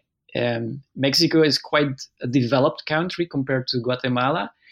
Uh, so there was a lot of traffic on the roads. Um, so in, in the beginning, we didn't really like cycling in Mexico, um, just because it was too warm, too dry, and too much traffic. There are Okay. beautiful things to see. So Yeah. you, you have beautiful waterfalls and canyons, and But to get there, you have to first go over a, a very busy road with lots of sand and speedy drivers. Is it more the touristic area? yeah, it was it was kind of touristic as well. Okay. Um, but once we were, um, well, if you're too close to Mexico City, it's it's crowded everywhere. So many people. But we liked especially the part northeast of, of Mexico. and that was just beautiful. There was green mountains, um, quiet roads. That was absolutely amazing to cycle. Hmm. And I think most of the people going from Alaska to Patagonia, they follow the the the west coast of Mexico. Mm. That's the Okay. most common one, and the, the east one, the east coast, is not so well known, but it's surprised it's beautiful. Mm. Hmm. Well, the other, the other reason is because they start to say that it's not safe here. like they always say. Um, no, no, it's not safe here. here, Like they didn't say it's not safe there. They said it's not safe. it's not safe here. Okay, so it's like, it's like we had like, to listen. We had to start. you have to listen to that. Yeah, Yeah. Talk about the narcos. I'm really curious about that. Uh, yeah. yeah. Um, it was if you're we're, we're getting closer to the border with US, and people were more and more they were saying it's not safe here. You shouldn't cycle here. Mhm. Um, well, we didn't feel unsafe at all because the people were still very welcoming and friendly. So for us, what they were saying was still we were not listening well to it was not safe here. We were still thinking, oh, they're just saying something. Um, but then the last province um, at the border, that's when we we left a family, and she was a woman. She was very afraid of all the narco things. Um, so we we followed her advice, and we said, okay, we'll take try to take some main roads and go as quickly as possible. But the first road we took, um, a guy stopped us already, and he told to Zoe, "You shouldn't cycle here. They take women." Um, I just stopped to warn you. Um, you shouldn't be here. Just go to the highway and go as fast as possible. So Oh, that wow. was our first real warning um, at that moment. So that's what we did. We went to the highway and we just cycled on the highway. We should have taken the bus. And we shouldn't have cycled. Um, but we kept on following this highway, and it was fine. Um, people were Well, you could see that people were afraid there. When we were looking for a place to camp, we always asked their people in the yard. And that was the first time where people were saying to us, um, I don't know if I can trust you. So I have family and I don't know who you are and where you come from. Um, I can't do it. And this, Oh. this actually never happened during our trip. And that's where we, what we experienced there. So we were feeling that it was different. Um, so we were cycling 150 kilometers a day there to, to, to pass the region as fast as possible. it was Cool. about three three days from the moment that we heard it was unsafe. Three days to the border. So I mean, we were just naive and and we just continued cycling. Now it was one day before that we arrived at the border that we were still on this highway where we had to be, uh, but suddenly it was not really looking like a highway anymore. And it was like a very quiet road where no other cars were, and we were cycling, and we felt something was strange, but uh, we continued by that time still. And then I said to Olivier, "What's that guy doing there?" And there was a guy like standing in the in the in the grass in the bushy area next to the road, and he was just standing there. And and then I said to Olivier, I, I don't trust it. It's probably wrong that I don't trust it, and it's very wrong of me probably, but I don't trust it. And and Olivier said like, yeah, it's probably just a guy who is uh, who is checking on the oil fields, like uh, what is bewaken? A guard. a guard a guard checking on the oil feed fields and I was cycling and wondering about myself if I was correct. and then suddenly there was another guy there in the same also in the in the grassy area. And then Olivier also said, Something is wrong. and uh, so but we had basically no cho- choice because we knew that the we were close to the border of the US and going back was also weird so we continued kind of with our own we were afraid at that time we just I- didn't I know guess what so. to do so we continued thinking like what to do what to what to do and then there was another guy and then things went very quickly and suddenly there was a big car coming at us and he really clearly signed that we had to stop And then, even because we were so afraid, we said, We're just going to keep going. We're just going to keep going. We're just going to keep going. And then Olivier said, No, stop. And, and we stopped. I just listened to Olivier by that time. I was really afraid. And, uh, and well, then Olivier went over to the car and we just did as as if nothing was wrong. We said, "Hey, how are you?" and "Nice to meet you." and we really tried to be really relaxed and and and just this unknown traveler that's just crossing that path like we would do if a car would stop because it happens often that a car stops and just comes over to to ask, "Hey, what are you doing? Are you cycling?" And where are you going? Yeah, just yeah. friendly. I mean, but this time mm-hmm. it was clearly different because he was telling us what to tell, and uh, the the most rememberable rememberable thing was that uh, the guy asked for our passports, and I was like. No, you're not going to take her passports. You're not oh. police. And that's what I said. And Olivier really thought, like, what are you, what is she saying? And he uh, he handed over, and I thought he was handing over our passports, which I thought was very stupid because then we would never cross to the U.S. anymore. But he gave us our identity cards, which is not the same. And okay. um, and Olivier just continued the conversation as the very friendly traveler passing through. And then in the end, the guy said, well, okay. I will let you go and I will tell all my men that they don't touch you. You can go. I would just like probably smile, wave, and then uh, probably uh, would be in a breakdown down the road.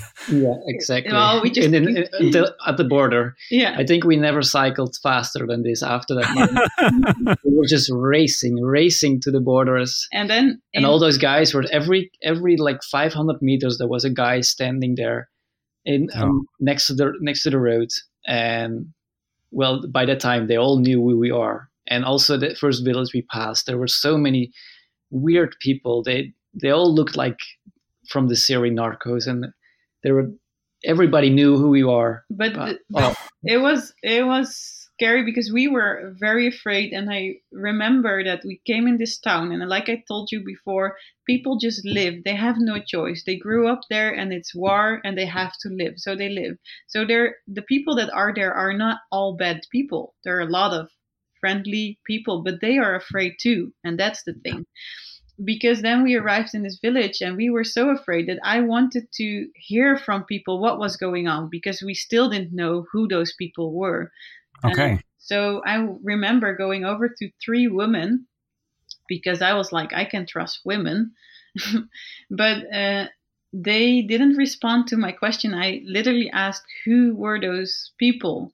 and uh, probably that's what another guy told us later is like you have the good people and you have the bad people and some they do business for the narcos of course so they keep an eye they just live there but they keep an eye on everything and they're watching you so um, yeah it, it, it, was very afraid and then until this moment uh, where we met a, a veterinarian uh, and uh, I, I, I always say i looked in his eyes and i just knew he was a good guy Okay. And and that, and he was. He really helped us to get out as quickly as possible. And uh, but he was he was we were in his shop, and he was constantly looking outside and say he was he was whispering to us and. And he said, on the other side of the street, don't look, please. But on the other side of the street, there are people there, and they are watching us and trying to say to see what we're saying. So act normal. And oh god, was, yeah. And then he helped us to get out of the the town to the border. But were you far from the border? No, but it was about no, it was about ten kilometers. And okay. at the border, um, there was another town, and there was police again. But in between, well, the area we cycled, police was not allowed there because it was controlled completely by narco traffic. Yeah. Only military was allowed to pass, but if police would pass, it would be uh, shootings and those things. But oh. to end the story, we had nothing happened to us. They didn't steal from us. They didn't touch us. Nothing, nothing happened. And I think it's so important to tell that as yeah. well that it was just a very small area next to the border where we were the ones who were very naive and we should have been listening uh, carefully. but all the rest of Mexico and South America and any other country that we have passed is I can't I never can say safe because you never know what's happening, but it felt very safe to us. And this is the only place and it's just a, a, small circle that was not safe and where we shouldn't have been. And it's our fault being there. So go to there, go to Mexico. It's a safe country. I shouldn't say that, but uh, I mean, you can cycle there happily and freely, and people are so friendly. And today it's a it's another story. So it's an yeah, it's an interesting story.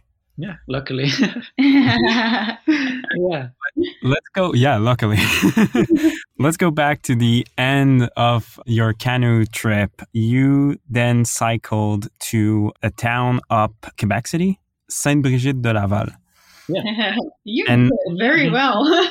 yeah, because I'm actually from Quebec City, oh. and I could see Sainte Brigitte de Laval from uh, from Quebec, from the higher part of the city, and I, am really curious what wonders of the world are hidden over there that I missed my entire life. Because why finish your trip there? Um, we when we were in Peru, we met a family, and they were traveling with their two young boys in the south of Peru, and we were at that moment, Zoe's mom was visiting us. So we weren't cycling, but we were um, traveling with minibuses in the south of Peru with Zoe's mom. And we shared a minibus with this Canadian couple. And they said, like many people say, um, if you come to Quebec or whatever place in the world, but they said, if you come to Quebec, you have a place. And they were still following our journey. And once we were in the north of the US, they sent us a message and they no, said, I, "We sent them." No, no, no, they sent us a message, oh. and they said, "Oh, I see you're getting close to Quebec. Are you coming to visit us?" Um, so that's where we uh, made Saint Brigitte Laval as a destination for us. I always say. people are in danger if they are around us because there is a very good chance that we ask them to pitch our tent in their yard, or there's a good chance that they say just like to be kind you're welcome in my place, but they don't really mean it, but we will be there. I remember uh, there's a there's a guy that calls Joe Kermeski, and I think he has like four child, all boy, and uh, his wife. They were traveling, and they were they're like, don't make that mistake of inviting us because we'll take that really seriously. yeah, exactly. yeah. yeah. I mean. so we're uh, nearly at the end of it. I think we're going to have a new record on the podcast. So let's talk about uh, your bikes, actually, or more your gear. Um, that's the quick part of the interview. Did you have? Uh, we already talked about your bike. Did you have any special gear on your bikes? Mm, what do you mean with special gear? Like something that it's not common on a bicycle touring, but you really wanted to have this, or like uh, you didn't mind the extra weight to carry around. Okay. Well, we um, so we didn't know if we would like cycling. So mm-hmm. we did carry two big backpacks, hiking backpacks, on the back of the bicycle, hmm. and with the idea if we don't like cycling, we can just leave the bicycles and uh, become backpackers or go hiking. Yeah. Um, and we did carry these backpacks until, well, the, the whole of South America, and we used them on the Appalachian Trail. So all the time we've been cycling, we had those two backpacks, mostly empty, just on the back of of our panniers, and sometimes we use them as food storage or those things. No, yeah, that's what I want to say. It actually, I would even recommend people doing that. People that do like going for a two day hike trek, uh, uh, two day hike if they are somewhere where you have nice hikes. Well, it came very handy for us because we did some hikes along the, the cycling and you just pack your cycling panniers into your backpack and and then you go plus you have this backpack as a as a very big food storage if you have to cross for example patagonia where you have uh, where you need several days of food you can just uh, stuff stuff your bag backpacks full with mm-hmm. food. So I would do that again. I would bring my backpack if I would like to go uh, hiking as well. Um, I know many people are, are, are, a fan of using this rack pack from Ortlieb. Uh, this yeah, I do. I have one too. Um, but this one is it's it's good if you're only doing bike touring, but it's not really useful to to carry on That's a bike, true. for example. So and well, a backpack is not completely waterproof, but if you use the backpack cover on it, uh, on the back as well, like we had it all the time, then it's kind of waterproof as well. So we have never had issues with this. Um, it's like a revelation to me. You're totally right. yeah, because we, what am I doing with this Ortlieb? Yeah, well, I think Ortlieb is still amazing. The the, the pannier yeah. and, the handlebar bags are amazing, but the rack pack for us on a bicycle. Well, also we had our family uh, came to visit us quite often. Zoe's parents, my parents, my brothers, um, and then they didn't want to go cycling with us most of the time, so they would more like to visit the country, and then we would just take our backpacks and go with them a couple of weeks um, was much more convenient yeah. and logical for us to do. We could swap into backpack backpackers anytime. That's yeah. like dual duty bicycle. Yeah, exactly. Um, and did did you change a lot of uh, on your bike um, since the beginning of your adventure, or is like mostly stayed the same and it's still working? Uh, yeah, I think no, we didn't change anything, but I think all the almost all the parts are somewhere on the trip have been renewed in we, some mm-hmm. way. We did 28,000 kilometers on the bikes. So it's logical that gear wears out right after a while. But we didn't we didn't know anything about cycling when we left. So there were tires on the bicycles, but we had no idea that the quality of a tire is important. So when I had to change my tire in Portugal, and I just bought the cheapest one I could find. Oh. And I did the same in Brazil and in Argentina, and I had so many flat tires until I realized that um, the quality of, of a tire is quite important because then we switched to Schwalbe tires. And from the whole stretch from Mendoza to Ushuaia, I only had one flat tire on, on really bad roads. You went with the um, Marathon Mondial? Um, no. no. even not. Or... Well, in the end, yes, we had the okay. Marathon one, uh, but in Mendoza, I think I switched to the Delta Cruisers. Okay, yeah. Um, which are not really meant for bike touring, but really uh, resistant. Yeah, their their their, their puncture resistance is really good. Yeah. But okay. in the end, talking about gear, our way of traveling is going with gear that already exists. Like I said, there is always a solution. So we brought secondhand bikes from by that by that time when we bought them were 27 years old so uh, and they still worked we could we have cycled any kind of road and why we were so certain that they would work was just because they people have always done it that way so yeah. you don't need the newest gear or the best bicycle there is. You can just start off with anything there is if you don't have a big budget. It's uh, but also if you have a big budget, there is enough stuff around. So why buying a lot of new stuff? I think. totally true. It it will work. It will. I am. I once started my one of my trip uh, with a really really expensive, super beautiful bike, and uh, I was ill prepared and I, I couldn't do more than 100 kilometer and I had to go back home. So it's not really the bike, it's like your mindset and yeah. you, you, definitely true. You make it work. Yeah. I'm a product designer myself and I have learned that we are taught as product designers to find the limits of pricing, which means you're going to find the limits of material to get a cheaper price. Hmm. But that's not what they did 20 years ago. 20 years ago, it had the limits of being at least strong enough so it it doesn't break, and uh, maybe a little more years than 20 actually. Mm-hmm. Um, so I always think that the gear that that's made in those times is better than the gear we have now because now it has to have those limits of money, and that that means it's it's uh, the quality is less good okay. was. Let's jump already to some advice. I, I was curious, what is your journaling process? Uh, do you do you take notes and uh, photograph on the way and write it down later, or you did most of it on the road? Um, most of it is on the road. Um, if we what we mostly do we, in the tent in the evening is just write down some words of the day um, or stories and those things, very short. And when we have a rest day, then we write a story, the complete story. But we okay. try to, to write down some small bullets, bullet points with. Did you publish it already on the website, or you kept it and then uh, you would do it? Uh, After. we started publishing right away from the start of our Okay. trip. Yes. And um, do you have any advice for a couple who are embarking in like really long journey together? definitely. Go and sit together and talk on what your individual individual uh, wishes are. I still think this is the key. We didn't know it by then but we sat down and said okay we're going to go on a wall trip but what do i want? So not what do we want what do i want?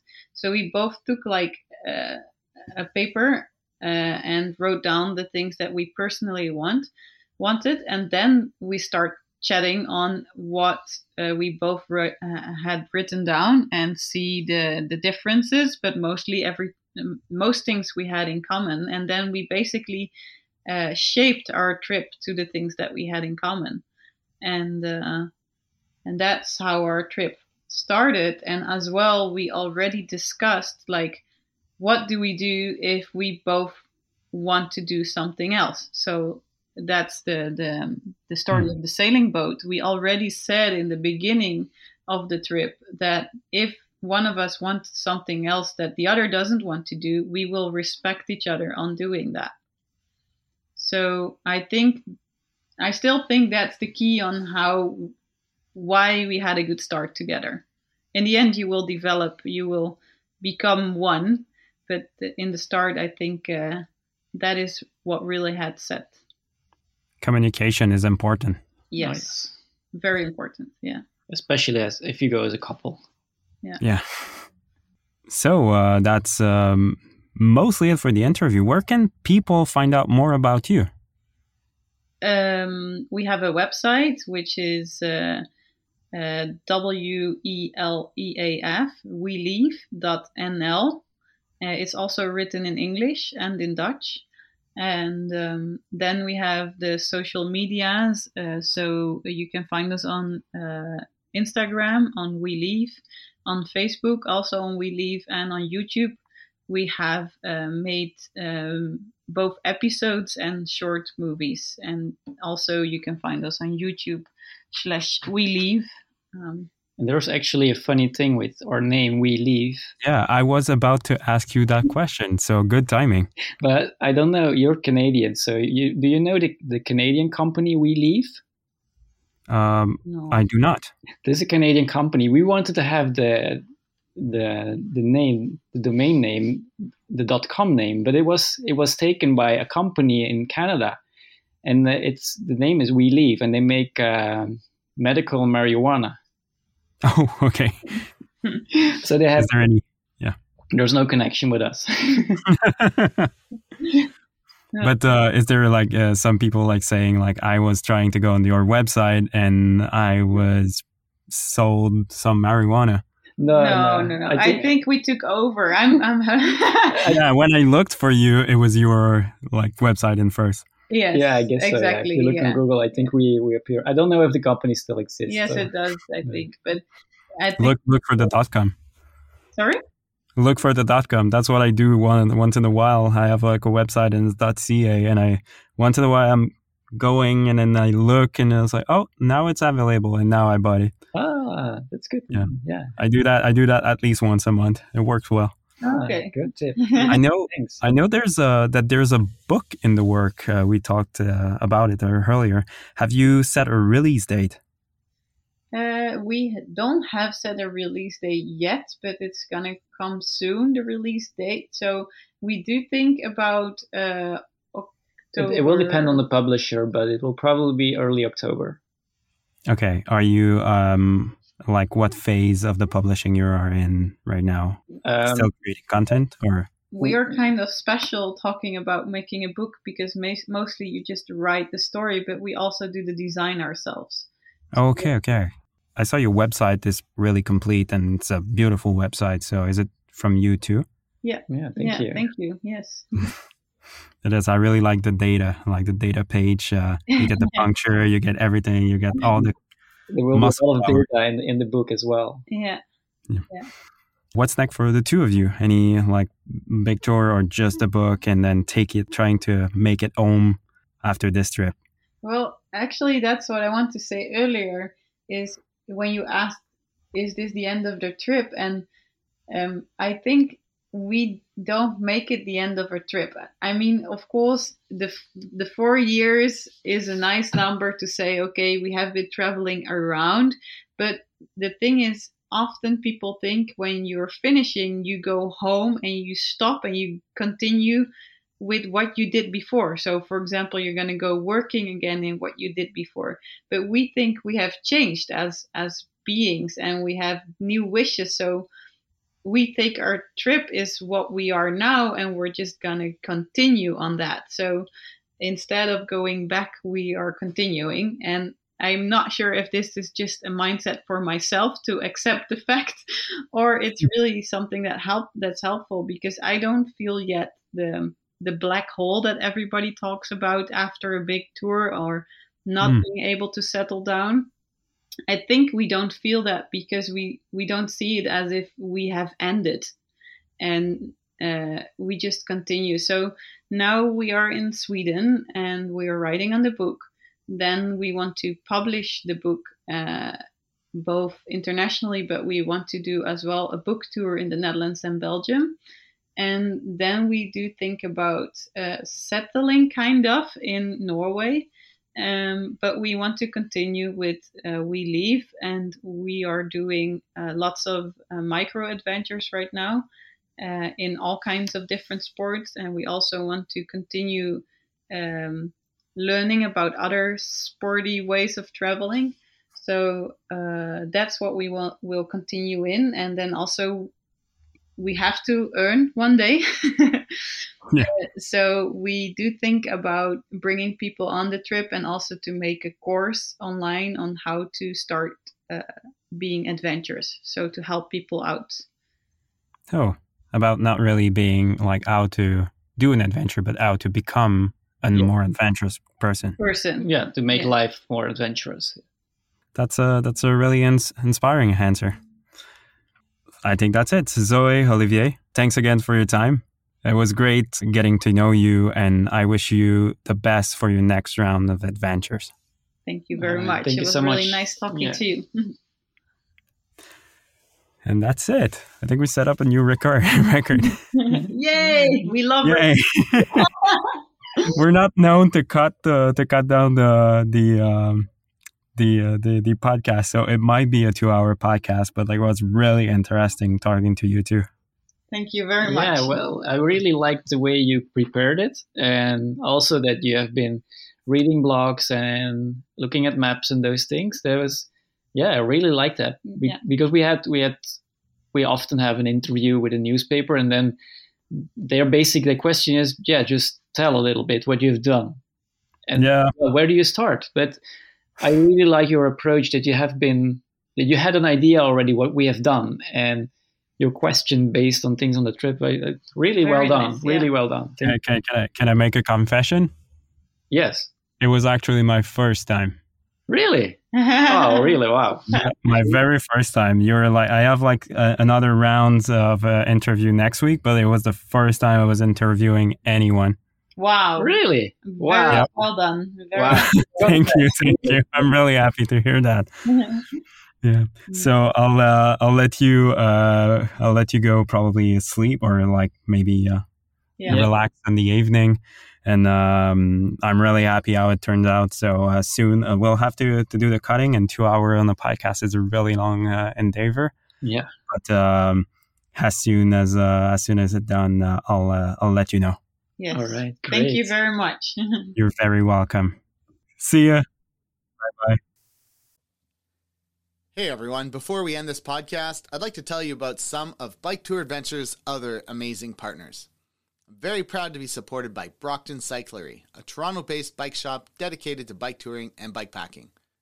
Carrying many of the top bike touring and bike packing brands, I can honestly say that they have helped me to build the most durable and fast bike packing bike possible.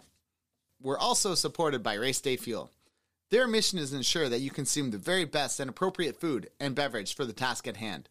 Working with top brands such as Skratch, Nuun, and Untapped, they have all your nutrition needs taken care of. For discount codes, check out the show notes or go to the Bike Tour Adventures website. Nicely done, Carl. Sweet job.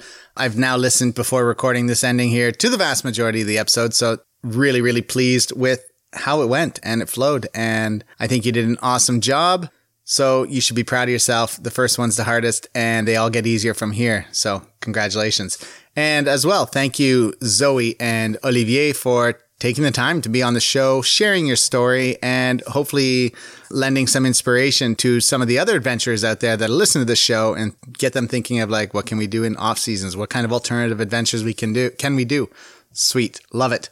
If you do like the podcast, and I presume that if you have now listened for two hours straight, you do like the podcast, you can help support us by going to patreon.com slash bike tour adventures. There are multiple tiers there. $1, one dollars, one dollar a month, three dollars a month, and five dollars a month, which really only means half of a coffee, up to two coffees per month to support the show.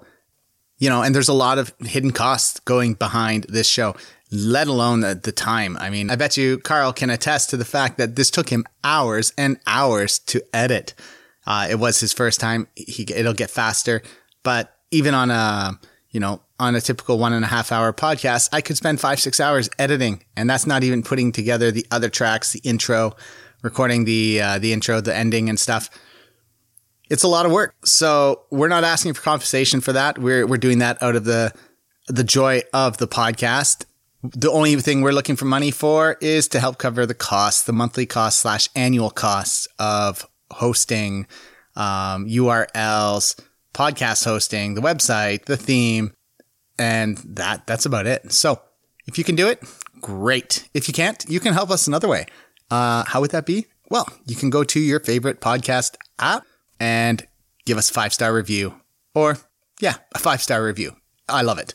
You can also subscribe, tell your friends about it, call your grandma, say, "Hey, grandma." Have you checked out this podcast? It's a bunch of crazy people that cycle around the world. And maybe she's down and she subscribes. And then she tells her old lady friends, which would be super cool. Maybe they'll all be on bikes touring the world. I think I'm ranting. I'm raving. Um, time to go. So thank you again for listening and have an awesome day. Keep on pedaling. Bye bye. I want to end the show by thanking all my listeners once again for the emails and comments I regularly receive from you. It really helps motivate me and keep me going with this project and to continue sharing people's amazing stories. If you have questions or comments, you can email me at bike at bikepackadventures.ca or go to bikepackadventures.ca and shoot me a message through the contact form. You can also check out the webpage for past podcast episodes, bikepacking routes throughout Canada, blog posts, videos, and touring tips. Lastly, I'd like to once again thank all the individuals and companies that are supporting the podcast. If you are enjoying the show and like what I'm doing, you can become one of my show supporters by going to patreon.com slash bikepackadventures. And for just a few dollars a month, you can help keep this show going. You can also help out by sending a one-time donation through PayPal. This money all goes back into the podcast, help me to cover the costs associated with running the show, buy new equipment when necessary, and produce the high quality content that you've become accustomed to. Much appreciated, and keep on pedaling.